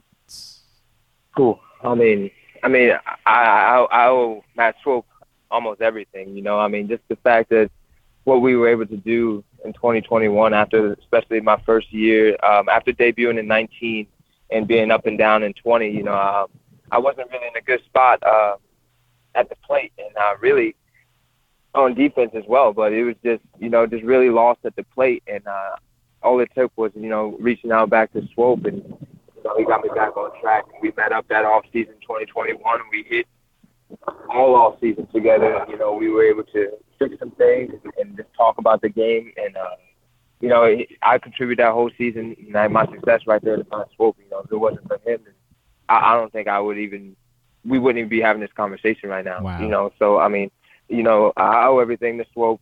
Love the guy. And I'm just excited for him and what he's going to do for the University of Maryland. Can, can you sure. can you flush that through a little bit more for me? Because I, I feel like when we we were starting to hear that Coach Vaughn might be moving on, it, everyone everyone in this community said, "Well, that's uh, it, it's a bummer, but it's okay because we know who the guy is." Can, can you explain what Matt Swope means to this community? Not just like guys that went to Maryland, but you know, I was talking to Troy Stokes who never played at Maryland and how much Matt Swope means Yeah. to him, right? Like anybody from this area, what Matt Swope means to the baseball community here. Yes. Well, first off, like like you said, like um, I, I am happy for Coach Vaughn, and uh, and I wish him nothing but the best. Coach Vaughn has been nothing but great to me and my family as well throughout the whole time I was at the University of Maryland. Even when I go back in the off season, I would always talk to Coach Vaughn as well. He was always good to me and taught me a lot as well. And I wish him nothing but the best. I'll always be in, in touch with Coach Vaughn, but when when he left, I, I knew it was a no brainer. I knew uh, Coach Swope was gonna was gonna be the guy. You know, he he's he's been there. He's he's Maryland through and through. Like he's like the perfect example of a representation of Maryland, University of Maryland, and what what it means to play for the University of Maryland baseball team. I mean, he played there, he coached there, and he's been there the whole time. He's just loyal to the University of Maryland. He could have been taken away. He could be in, he could be in the big leagues as a hitting coach right now, or in a in a in a pro system right now. But he turned it all down because he knew where he wants to be, and that's at the University of Maryland. And uh, I feel like, wow, this, I mean, these guys who are going to get to play now at the University of Maryland are going to be lucky and blessed to have him as their coach. I mean, he's he's going to give it his all, and he's going to put everything that he can into it, and he's going to get the most out of his players. So um, I'm very excited. I'm very excited for him. I'm very excited for the program. I think the program's only going up since I've left. You know, so they made it. They had another good run this year. Had another great team. They shattered all the records and everything. Just couldn't get past the Wake Forest team, that strong team. But we're, on, we're definitely on the right path. And uh, with with Coach Swope at the at the head now, I mean, I think it's, we're only gonna we're only gonna keep getting better and better. Uh, he is LaMonte Wade. He is with us here on GCR. LaMonte, you referred to a couple of things in there that stand out to me, and I think the one is is the passion for Maryland. And yes. I, I wonder, and it's not to take anything away from not only Coach Vaughn but Coach Szefc, but it, it's a little bit different as someone who cares so deeply about this place. As you pointed out, wasn't just looking for another job, has turned down other opportunities, and I think there's reason to think might turn down other opportunities in the future if there's success. Right. Do, do you believe yes. that that could lead to another level of passion and, you know, eh, for all of the good things that Maryland baseball has done to close that gap to get to Omaha, to get to a College World Series? Do you feel like that passion and how much he cares about this place could be a difference maker for this program in the coming years? One hundred percent, one hundred percent. I I see this hire as you know just the DMV. There's so many great baseball players that come out of the DMV that you look on you look on TV and you see these guys are at other big name schools around the country. Whereas I, I see as that now is not being the case. I see I feel like with the Swope hire, like all the homegrown talent is going to stay home. Like he he's so passionate about the DMV. He's from the DMV, lives in the DMV, has his family there. So I feel like that's going to be a, a great thing for the for the University of Maryland as well but like like you said, the passion that he brings, like he he bleeds like University of Maryland. Like he's it's not fake. It's it's completely real. You know, he's not only he's not only the head baseball coach, but he cares about the community. He cares Yeah. about the other sports teams on campus. You know, he cares about the academics. He's always gonna care about the academics and everything else within the community. So I mean, it's just it's it's special, and like you said, it's just different. You know, Coach Vaughn and Coach Szefc, yeah, we they have passion as well but it's just something different when you know it's home. He's it's it's his hometown. It's his al- alma mater where he's had records and he had success, and where he's coached for so long to now to take over to be the head coach. You know, I feel like you know it's just all coming complete circle and coming together, and I think he's going to give it his all. I know he's going to give it his all, and I, I think we're going to see great things coming out of the University of Maryland, even even greater things because a lot of positive has been coming out there lately, but I think it's just going to take it to the next step. Uh, obviously, to your point, winning the Big Ten tournament this year was a very big deal. Back to back regular season titles in the conference, tons of success. LaMonte, can, can you tell us a little bit, maybe a story about how your relationship began, or if there's one, you know, particular story that means a lot to you about a conversation that you had or a time that you guys got together? Is there a story that means something to you when it comes to your relationship with Coach Swope? Phew, there's there's a lot, but it, there's there there's one, and I think he would like it. It was uh, I was I think I was a fresh. It was my freshman year, and I was I was in the outfield at the beginning, and um, there was a time where it was in the winter. It was in the fall where it was snow and everything on the ground, and we were outside doing outfield drills, and I wasn't really giving it my all, and uh, you know, he he threw a ball and he got on me, and then we kind of you know, and then he kicked me out of practice. Wow. And then after, after practice, we he he came to my locker and he found me and we talked and he kind of explained as to why he's so hard on me and it's because it was for out of love, not out of anger or anything like that. It was just all out of love and that he wanted to get the most out of me because he believes in me and he believes that I had a future. I had a future in this game past college. And that really opened my eyes and that really from then on it was like anything he said I would do. And it was like it was just a this formed my tr- I, I gained enormous amount of trust from him and I just completely trusted him and believed in him and from now from there on he really like kind of changed my mindset and changed my my attitude towards practice and how to approach the game and honestly if if that wouldn't have happened I don't know if I would be here today. And that's just one. That's just one story from Swope, and that's I got plenty more. But Bro- it's like bro, that's that- the one that really stuck out. Yeah, that's, that's- the one that really stuck out. That's powerful. I mean, like that's a Yeah. really powerful story about how a relationship was built and and how that trust came together. And a, a guy that, you know, I remember being that age, and I would not have maybe been so cool with someone that kicked me out of practice. I might have uh, had an issue for some time. That's a powerful thing. Uh, LaMonte Wade Yeah. is with us uh, here on GCR. LaMonte, since I have you, uh, not a lot of dudes play first base and get on base at a 400 clip. Um, I, I- you know, we knew you were a talented player, but this is a whole different level to your game. Uh, where did this come from with the, the patience at the plate and fighting to get on base at an absurd clip the way you have been this season?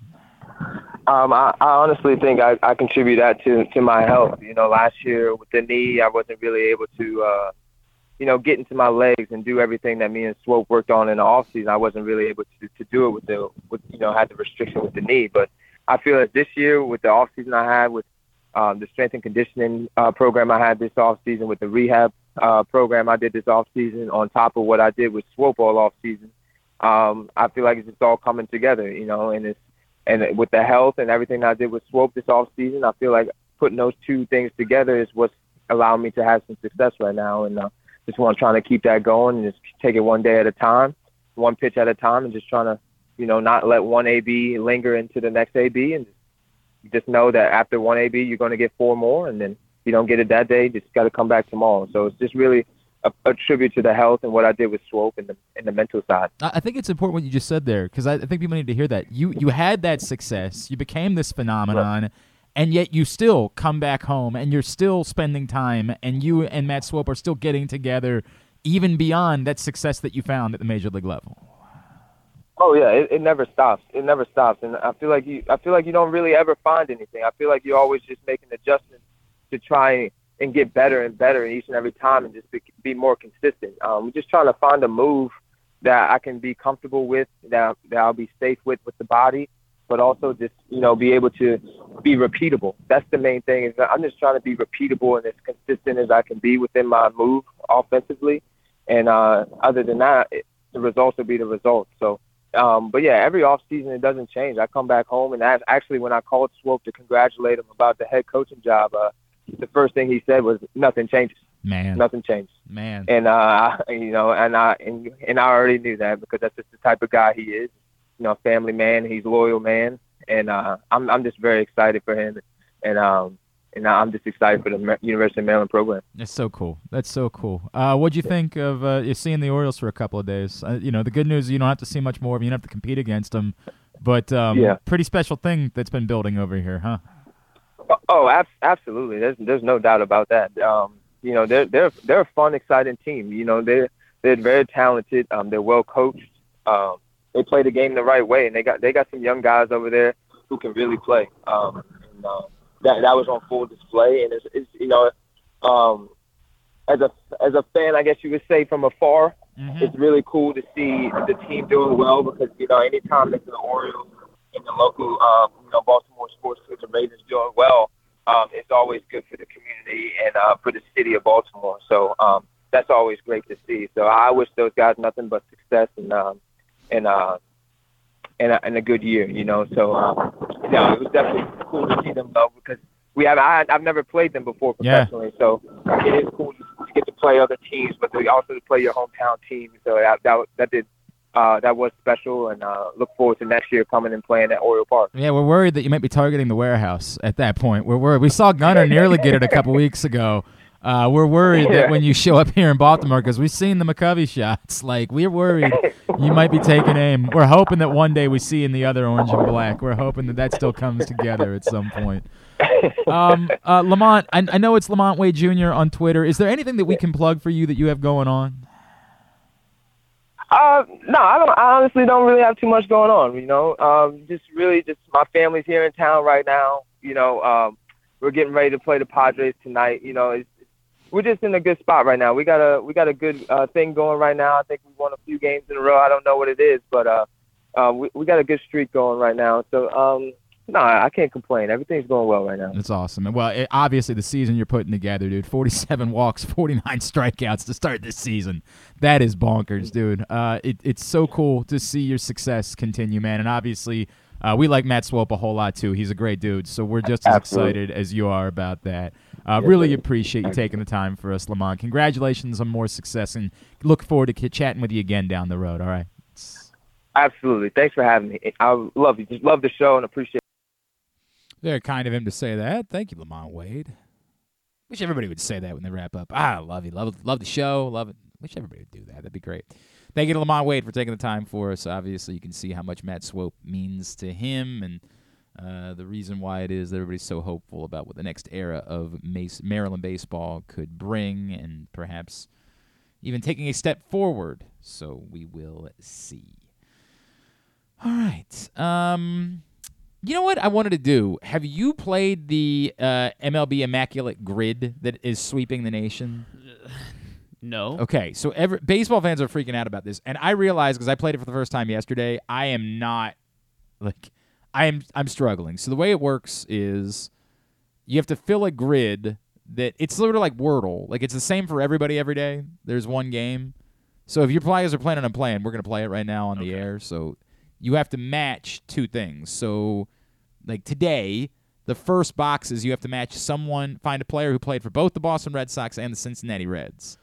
Then you have to match somebody who played for both the Red Sox and the Padres. Then you have to match someone who played for the Red Sox and won a World Series. Then the next line, Phillies Reds, Phillies Padres, Phillies World Series champ. Then the last one is more random. Someone who hit 40 home runs that played for the Reds. Someone who hit hmm. 40 home runs that played for the Padres. Someone that hit 40 home runs that won a World Series. So let's start. The idea is you have to go nine for nine. You can't miss Okay. any. So I'll go first because I'm pretty confident that Bronson Arroyo played for both the Red Sox and the Reds. So that'll be my first one. Bronson Arroyo. I'll put that there. And indeed, Okay. thir- and, and it even tells you that 35% of people have guessed Bronson Arroyo to fill that box. Hmm. Interesting. So again, this is these are the boxes. You can pick which one you want to fill, which one you're comfortable Okay, so with. 40 home runs and he played for the Reds. 40 home runs that played for the Reds, 40 home runs that played for the Padres, or 40 home runs and won a World Series. So did Jesse Winker hit 40 home runs? How confident are you? I'm pretty confident. Did or Eugenio Suarez also hit 40? Well, you- what do you want to do? You tell me. I think Jesse Winker did it, didn't he? Is that you're asking me? Well, I mean, I thought this I is your. for Oh, you want to do this I together? I thought we. Were I don't. I don't remember if Jesse Winker. Oh, we're not doing it together. We're going. We can do it together. I thought we were going back and forth, but like, we can do it together if you want. Let and me, I don't. Can I, can I see the grid again? There's the grid. All right, so we got a Red Sox. He was on the Red Sox and the Padres. Yeah. So like Franchy Cordero. Does Franchy Cordero play for both the Red Sox Yeah. and the Padres? I didn't. I gotta be honest with you. I uh, I did not know that. Franchy Cordero, indeed, 0.5 percent of people Let's go. have used Franchy That's, Cordero. that's that should be the goal of this game. You want to have the lowest percentage and get a player. I, I don't. This one is the easiest on me. A Red Sox World Series champion. I'll go ahead. Mookie and just, Betts. Yeah, I'll just say Ju- David. I guess you. I, I, guess if you're thinking you don't want to reuse a guy or use a guy in an easy category. I mean, I guess, but I went But ahead it and popped small- in David Ortiz there. Mm, So okay. There's David Ortiz. So now, Philly and a red. well, you can go anywhere. You don't have to fill the next one. I've just we've just gone in order. Oh, can you should have done. I guess we should have done uh, just a 40 home run World Series champion. Yeah, it could be for any team. Okay. So, like, I, well now I, you know I'm gonna back off that one. Okay. I mean, A Phillies World Series champion, Chase Utley. Chase Utley definitely would be a Phillies World Series champion. That's again a very easy category. Utley, we'll go ahead and pop that in there. Um, a, a guy who hit 40 home run, any guy who hit 40 home runs and won a World Series. It does seem like it's probably the easiest category in the history I know. I'm of worried I'm overthinking it now. Um, but I'll put in, I'll put in Babe Ruth. Okay. Did, so wait, it didn't have to be the season that he. No, hit 40. he just had to Oh, hit okay. 40 home runs and win a World Series. That makes you qualified. You have to have done both things. Why can't I think of a red We're five for and a. Philly? A red and a Philly. Hmm. Um, Or a Philly and a Padre. I have somebody that I think. Man, maybe Philly and a Padre. Like that seems like it should be. Uh, no, Trea Turner was a Dodger. yeah. I mean, it, it, it should be much easier. I, I might, you know, I might just go. You, you can if you if you have one. I don't. I don't know. I don't know. All right, Cincinnati Reds and a Philly. Well, you could also try to phone somebody who a Red who hit 40 home runs in a season, or a Padre that hit 40 home runs Again, in a I'm season. pretty confident Suarez and Winker both did. Well, which one do you want to go with? Let's go with Winker. Jesse Winker. Boy, if you ruin our know, immaculate grid,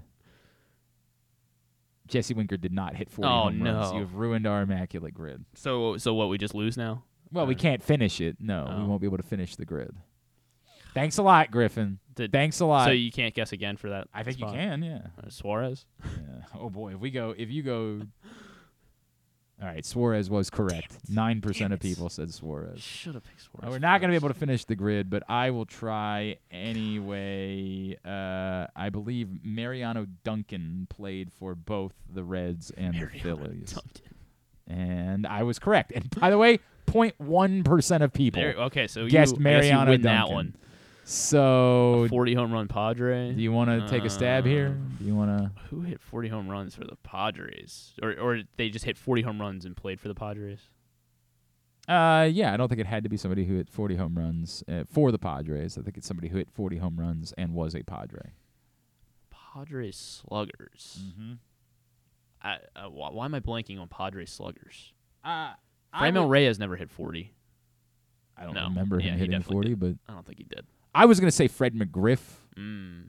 Did he hit 40? They, then yeah. I don't know if he had a 40 home run season or not. That's the problem. What's his face? Did did Greg Vaughn play for the Padres at one point? Let me look it up. No, we're not cheating. Uh, I don't know. I don't. I, I, the question I can't come up with is can Caminiti hit 40 home runs with the Padres? And I don't know. Did Greg Vaughn play for the Padres? I don't. I don't know. All right, we're going McGriff. Okay. McGriff, All final answer. Go with Fred McGriff. Fred McGriff. Ah, we went over 2 on that. Damn. We were bad with our 40 home we run really guys. struggled there. And they won't let you once you got the nine guesses. You can't. You can only guess Oh. up to nine. So we went seven for nine on our immaculate Damn. grid. Just search. Uh, it's immaculategrid.com is the website. I guess you could do it over there if you want to. You feel the need to try to fill fill those two uh, final boxes that we didn't fill. Um, but it's sort of like Wordle. It'll you'll be addicted to it for like for like two For- weeks. You'll do it every. Not do- even. uh, I don't know. Two weeks I think is a good. You'll do it every day, and then you'll never do it again. You'll say, "I was wasting my time. What was I doing?" But it'll be fun for those two weeks while it distracts you. I have heard suggestions of people trying to do them for other sports. Greg Vaughn was indeed a Padre and Damn 40 it. home runs. Damn it! Damn it! Damn it! I can't believe Fred McGriff never hit 40 home runs. That's crazy. Um, and then it's somebody who played for the Padres and the Phillies. Yikes! Padres. Why am I I know, struggling I with somebody who played for the Padres and the Phillies? Why is that one? That doesn't seem like it should be hard. Let's see. God. This is weird that this is such an issue for me. It's because the Padres are just so out there. Yeah, that we, unless you're They're paying like- attention, you're not paying yeah. attention. I understand what you're saying. Like I, I, I, there's no easy way to define it, but like they kind of live in their own. Did Heath Bell pitch for the Phillies? That sounds like somebody that would have pitched for both those teams. Yes, you want to go with it? yes. Guess Heath Bell. It was not Heath. Oh, son of a bitch. Darn it. Heath Bell. Uh, somebody who played for the Padres and the Phillies. Philly. Did did Kimbrel never pitch for the Padres? No. I don't remember. No, I don't think he did. I It- don't it- remember. like closers. Now you got to think about was there ever a trade between those? That's the easiest way to answer this. Can you think of a trade between those teams? Uh, a Padre and a Philly. hey, This is a good game. You're this right. is. I'm telling you, man. I'm telling you, you're gonna end up.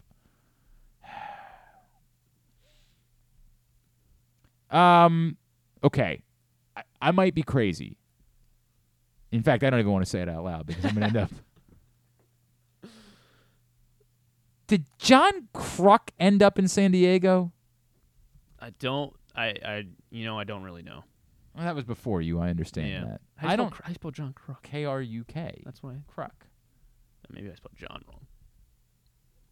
Oh, he John? didn't. Oh, yeah, I mean, okay. Go. You can. It, it's correct. Oh, okay. It's correct, Yeah, but John it wasn't. Kruk? He didn't end John up. In, Kruk? he started in San, San Diego. I don't Where's know why. John I thought Kruk now? He was doing. he was doing games for uh, the Phillies. I don't know if he's still doing games at all. If he's doing broadcasts for the Phillies, but there you go. Uh, Immaculate Grid. Immaculate Grid. Uh, new segment on the show. Yeah. I don't think we're gonna do it every day. Although uh, we can Well- introduce it to Stan tomorrow. He'll Yeah. he'll he'll have some fun with that. ImmaculateGrid.com. And now the race will be like look, with Wordle, where there were like 60 others immediately afterwards. There was the naughty Wordle. I don't even remember what these thing, things are called because I've already forgotten them. You had like Jakob Poeltl. You had Poeltl for the Oh, NBA. right, yes. correct. And then they had Like- Weddle for yes, the they- NFL. they will immediately be- Pickle for MLB. Oh, was that what it was called? Yeah, the MLB pickle. It's not bad. um, I guarantee there will be ones like this for football and basketball and things like that that'll pop up. But Immaculate Grid is the one that's gotten the attention this week as uh, for baseball. Want to go ahead and get a tidbit? Let's get. Uh, Uh, I did do fighting words. Do we? do oh, do some fighting right, words? fighting words. Sure, we can do fighting words. Why not? All There's not really a whole lot going on. Yeah, I mean, just MMA world, I guess. Is there? Yeah, I well, you you had a. Uh, do I want to spoil? all right, just hit the open. Go ahead. We'll do it. Almost hit the mid reviews. Don't want that. No, we don't want that. It's Fighting Words with Griffin Bass. I don't. I genuinely don't know what's going on in the. What am I? What did I miss that was Um, significant? Well, Francis Ngannou and Jon Jones stare, had a Well, stare I down saw at the that, but PFL event. Do we think that's a thing? Um, you know, I mean, I, I think it's at least kind of notable. I, I nothing's gonna happen anytime soon. Um, Well, but it, it is kind we, of We do know that Jon has wanted a Ngannou fight. yeah. Um, I guess it, it was kind of nice to just, you know, it was kind of a little bit of a middle finger to Dana White because Jon And- Jones, and look, his, U- his UFC heavyweight champion is decked out in PFL gear, PFL well, and, hat. and Conor's still under contract with the UFC, Yes. and Connor showed up at PF or no, he showed up at the Bare knuckle- bare knuckle. yeah, That's the what bare it was. It's a knuckle little bit boxing different. or bare Look, I'm not FC. I'm not opposed to giving Dana White a middle finger. I just until I see something that viably like if Jon Jones is sort of saying out loud, I'm going to do one more UFC fight and then I'm going to come over here so I can get a Ngannou fight, like at least that gives us the fight that we want. I, I am all for trying to take down Dana White. He is a creep beyond creep, right? Mhm. But yeah. this is Liv had hundreds of millions of dollars and couldn't take down the PGA Tour. Now I get it. This is not. I'm not trying to compare the UFC to the PGA Tour. The UFC is still relatively young, right? Like the the UFC has been relevant in America for 20 years tops. So it's more possible. But what is the money behind the PFL? Um, I just yes. Well, so that's the other thing is that there is Shad Khan is now talked about buying out the PFL.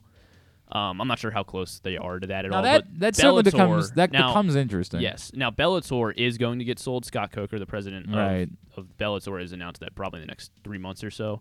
Uh, Bellator will be sold, and PFL is kind of one of the leading leading candidates to just absorb it. And I think that would be good because you know you'd have more.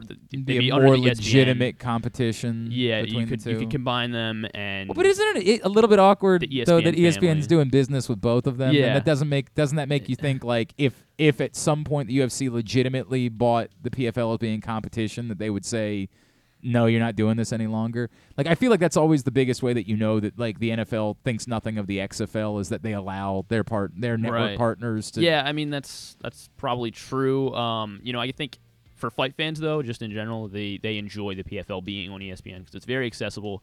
Bellator is obviously exclusively on Showtime, and that's you know it, it'd be nice not to have to worry about I guess going to Showtime every couple weeks whenever there's a Bellator card. Um, Okay. I mean, and, I, and, I'm you- not. and they have good talent over there, so you, you bring those over to the PFL or or I- or, or it- it's the thing that I said is- before. I'm I love competition in theory. Yeah.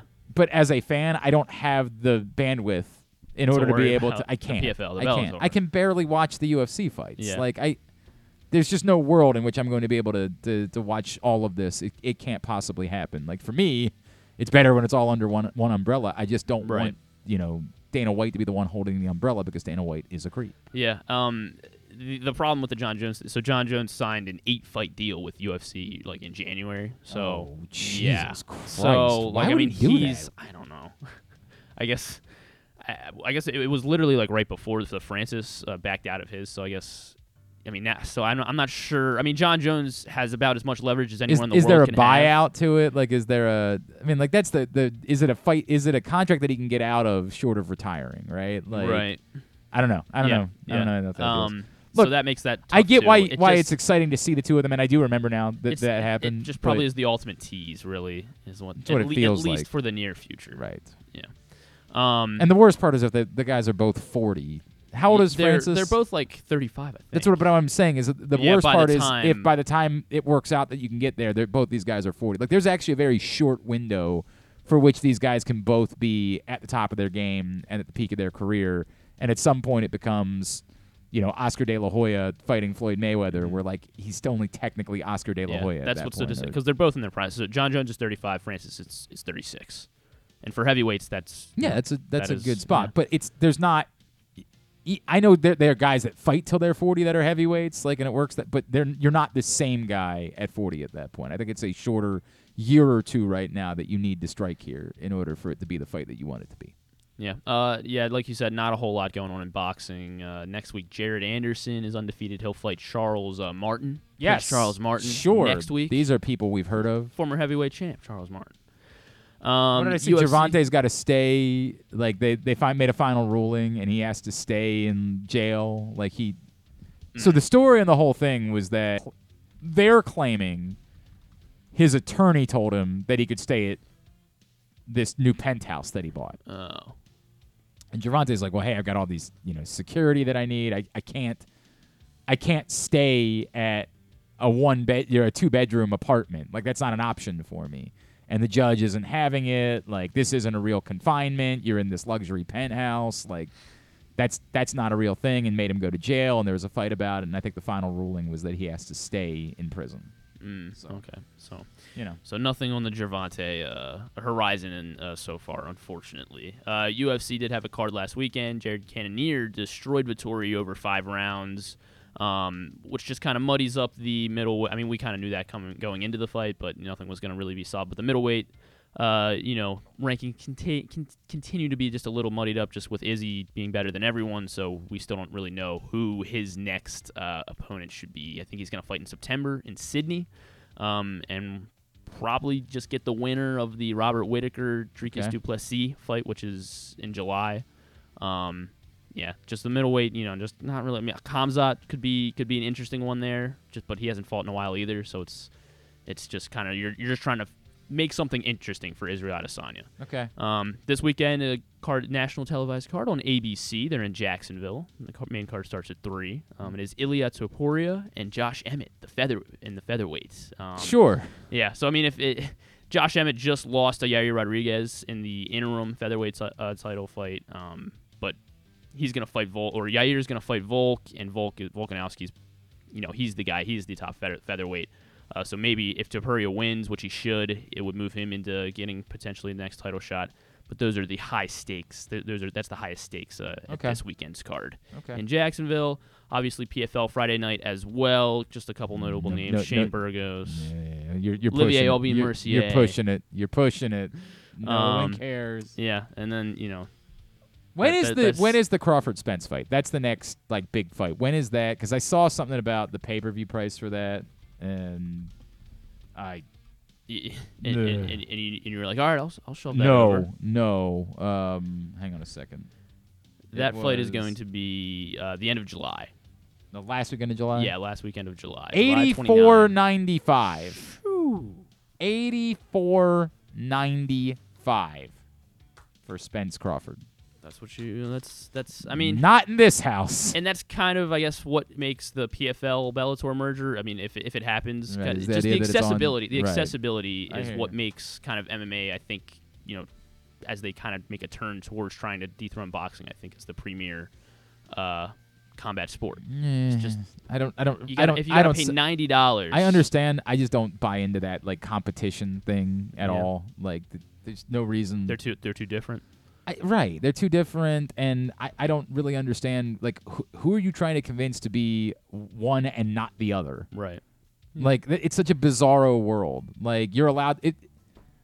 I, I just don't I don't buy into it. I don't buy into it. Like that might be something that drives them, and I know at first it definitely was driving them, but at some point, like you're not making this sport go away. They're separate entities. Correct. And- Like, do your thing. Just worry about your product and try to have a good product. Well, we'll see how much. Uh, we'll see how much. How many people pay eighty Yes, five dollars. eighty four ninety five is a, a very difficult. That is a very difficult thing to do. Uh, but yeah, slow week for fighting words, but Yep. had to do okay, it. all right. No, I appreciate it. Very good.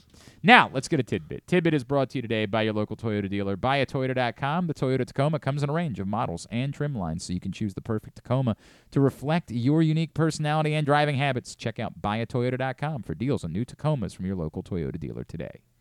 Shohei Ohtani indeed had 12 strikeouts last night uh, when they when the Angels took on the Dodgers. He also reached base safely, and he also got handed the loss after recording 12 strikeouts. He is the first American League pitcher to do those three things: strike out 12, reach base, and pick up the loss since Mickey Lolich did it for the ti- Tigers in 1971. Lolich. Yeah, that's what I said. Okay. Lolich. Sure. Go with it. Just keep going. Luis Arraez is batting 398 through the Marlins. Bum. He Yeah. stinks. Can't even hit 400. What a loser. Through his first 75 games, that is the best by any player through their first 75 games since Tony Fernandez hit 405 in 1999 through Toronto's first 75 games. Uh, however, one notable, uh, you know, kind of uh, similarity here is in 1941 t- when Ted Williams hit 400 through his first 75 games. He was hitting exactly 398. Well, how about that? That Luis Arraez greater than sign Ted Williams. Yes, yes, exactly. Uh, on this day, 1994, we're doing a basketball tidbit. There's just not a whole lot going on, going on in Well, baseball. the NBA draft is happening. Is it related to the NBA draft? Uh, unfortunately, it's not. okay, then that doesn't make any sense. Let me see if I have one. The I NBA draft is tonight. I feel like if we were preparing a tidbit related to, I get it, we're not really talking about the NBA Yeah. draft because what is there for us to talk about?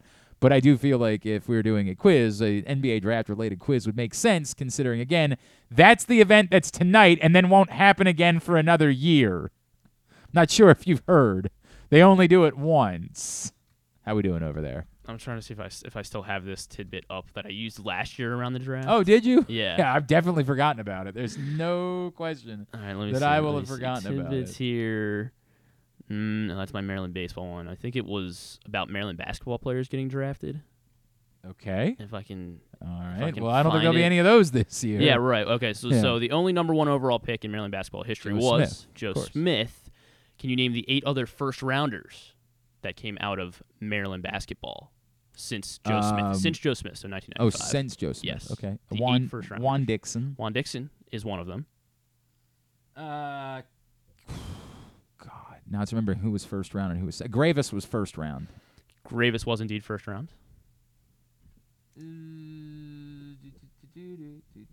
Kevin Huerter. Kevin Huerter was first round. Jalen Smith. Jalen Smith was first round. Wow. Oh, Chris Wilcox. Chris Wilcox was first round. I'm missing. Missing three. Wait, yeah, three. God, it's so hard to remember where these guys went in the draft. Um. Ah, Bruno. Not Bruno. He was second yeah, round? he was second round. Damn it. Damn it. I really thought I was gonna I really thought I was gonna nail that one. Um God, who else was a first rounder? Oh, Alex Len. Alex Len was indeed Very early. in the It was first like a top yeah. five pick. I think it was fifth fifth overall. Yeah, pick five in 2013. Alex Len. Oh, Steve Francis was after Steve Francis Yeah, was indeed a was first number round two pick. overall. Last one. Last one. Oh God. End of the first round. End of the first round. Pick 28. He's a Baltimore guy. Oh, would you settle down over there? I, oh, Keith Booth. Yeah. Keith, Booth, yes. Dunbar. Dunbar alum. I don't like it when you do that. I could have gotten that. All right, so- Actually, I, I, don't, I don't. I think I would have guessed Blake before I would have guessed Booth, but maybe that's just because Blake had a better career. Other one I was going to mention on this day in 1994, Hakeem Olajuwon became the first player born outside of the U.S. to win Mm. Finals MVP. Mm. And since then, there have been five other uh, players that have won Finals MVP not born in the U.S. Jokic, Jokic is, of course, the most recent. Ginobili, Uh, Ginobili did not win. Parker. Uh, Parker did. Yeah, I knew it was one of them. And there's this- another Spur. I didn't know he was not born in the U.S. Or they, Are they counting Duncan because he was from? Yeah. But he was like the Virgin Islands. It's like a U.S. It counts. Uh, that, that's where they're, they're counting outside the 50 U.S. That- states. now So that's, a, that's too much of a stretch for it. I mean, I don't know. That is a bit of a uh, Giannis, obviously. Giannis. And how many more did you say there were? There's one more. There's one more. There's one more. One more. One more. Keep it in your pants. There's nothing. I know you're over there just itching. Just keep it in your. Pau didn't win. He did not win. It was. Oh, but Kobe was not born in the U.S., right? Uh, or no, he was Kobe's born this and then he, he's not on this list. Where was Kobe? Kobe was born in the U.S., then moved to Italy or whatever with his dad when his dad was playing overseas. Yeah, he was born in Philly and then and then moved back to Philly. yeah. All right, go ahead. Uh, he, he played for the he won he won in 2011.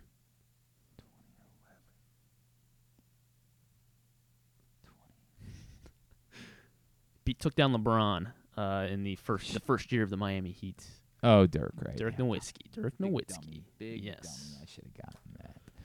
All right, very good. Tubular is brought to you today by PressBoxOnline.com slash offers. Go to PressBoxOnline.com slash offers right now. Get $150 in bonus bets from DraftKings. After you place your first $5 bet, see this and other great sportsbook offers at PressBoxOnline.com slash offers. Yes, the draft tonight is on ESPN, but also the first round is on ABC as well. Uh, Eight o'clock for that. Uh, again, both both rounds on ESPN, unless Nikola Jokic gets drafted, in which case it'll be during a commercial. Um, but first, both rounds on ESPN, first round on ABC. Baseball today: Diamondbacks Nationals one o'clock on MASN and MLB Network. Braves Phillies at one. Mariners Yankees at seven. ESPN Plus Pirates Marlins at six forty. Uh, LSU and Wake Forest for the right to play Florida in the College World Series championship round. That game tonight, elimination game, seven o'clock on ESPN two. Washington Mystics, Chicago Sky at 8 o'clock on NBC Sports Washington, which will no longer be called NBC Sports Washington this fall. They're changing it to Monumental Sports Network, uh, which is kind of weird that it took this long, honestly. Uh, that game is also on Amazon Prime. Amazon Prime has Indiana Fever, Seattle Storm at 10, CBS Sports Network, Connecticut Sun, Minnesota Lynx at 8. Round one of the PGA Travel- Travelers Championship at 3 o'clock on Golf Channel and Access TV for Impact Wrestling at 8. Some non sports. Oh, a big one today. The Bear is The back. The Bear is back, Season yes. two will premiere on Hulu today. Uh, on I keep wanting to say HBO Max. Well, Max, you're I gonna feel have feel like the bear. So like you know, I've been watching Shameless because like the bear was what told me I never I had never watched Shameless, but I was like, you like that guy. yeah, I like the bear so- guy. And so I've been watching Shameless, and now it's frustrating because I didn't realize it was eleven effing seasons of Shameless.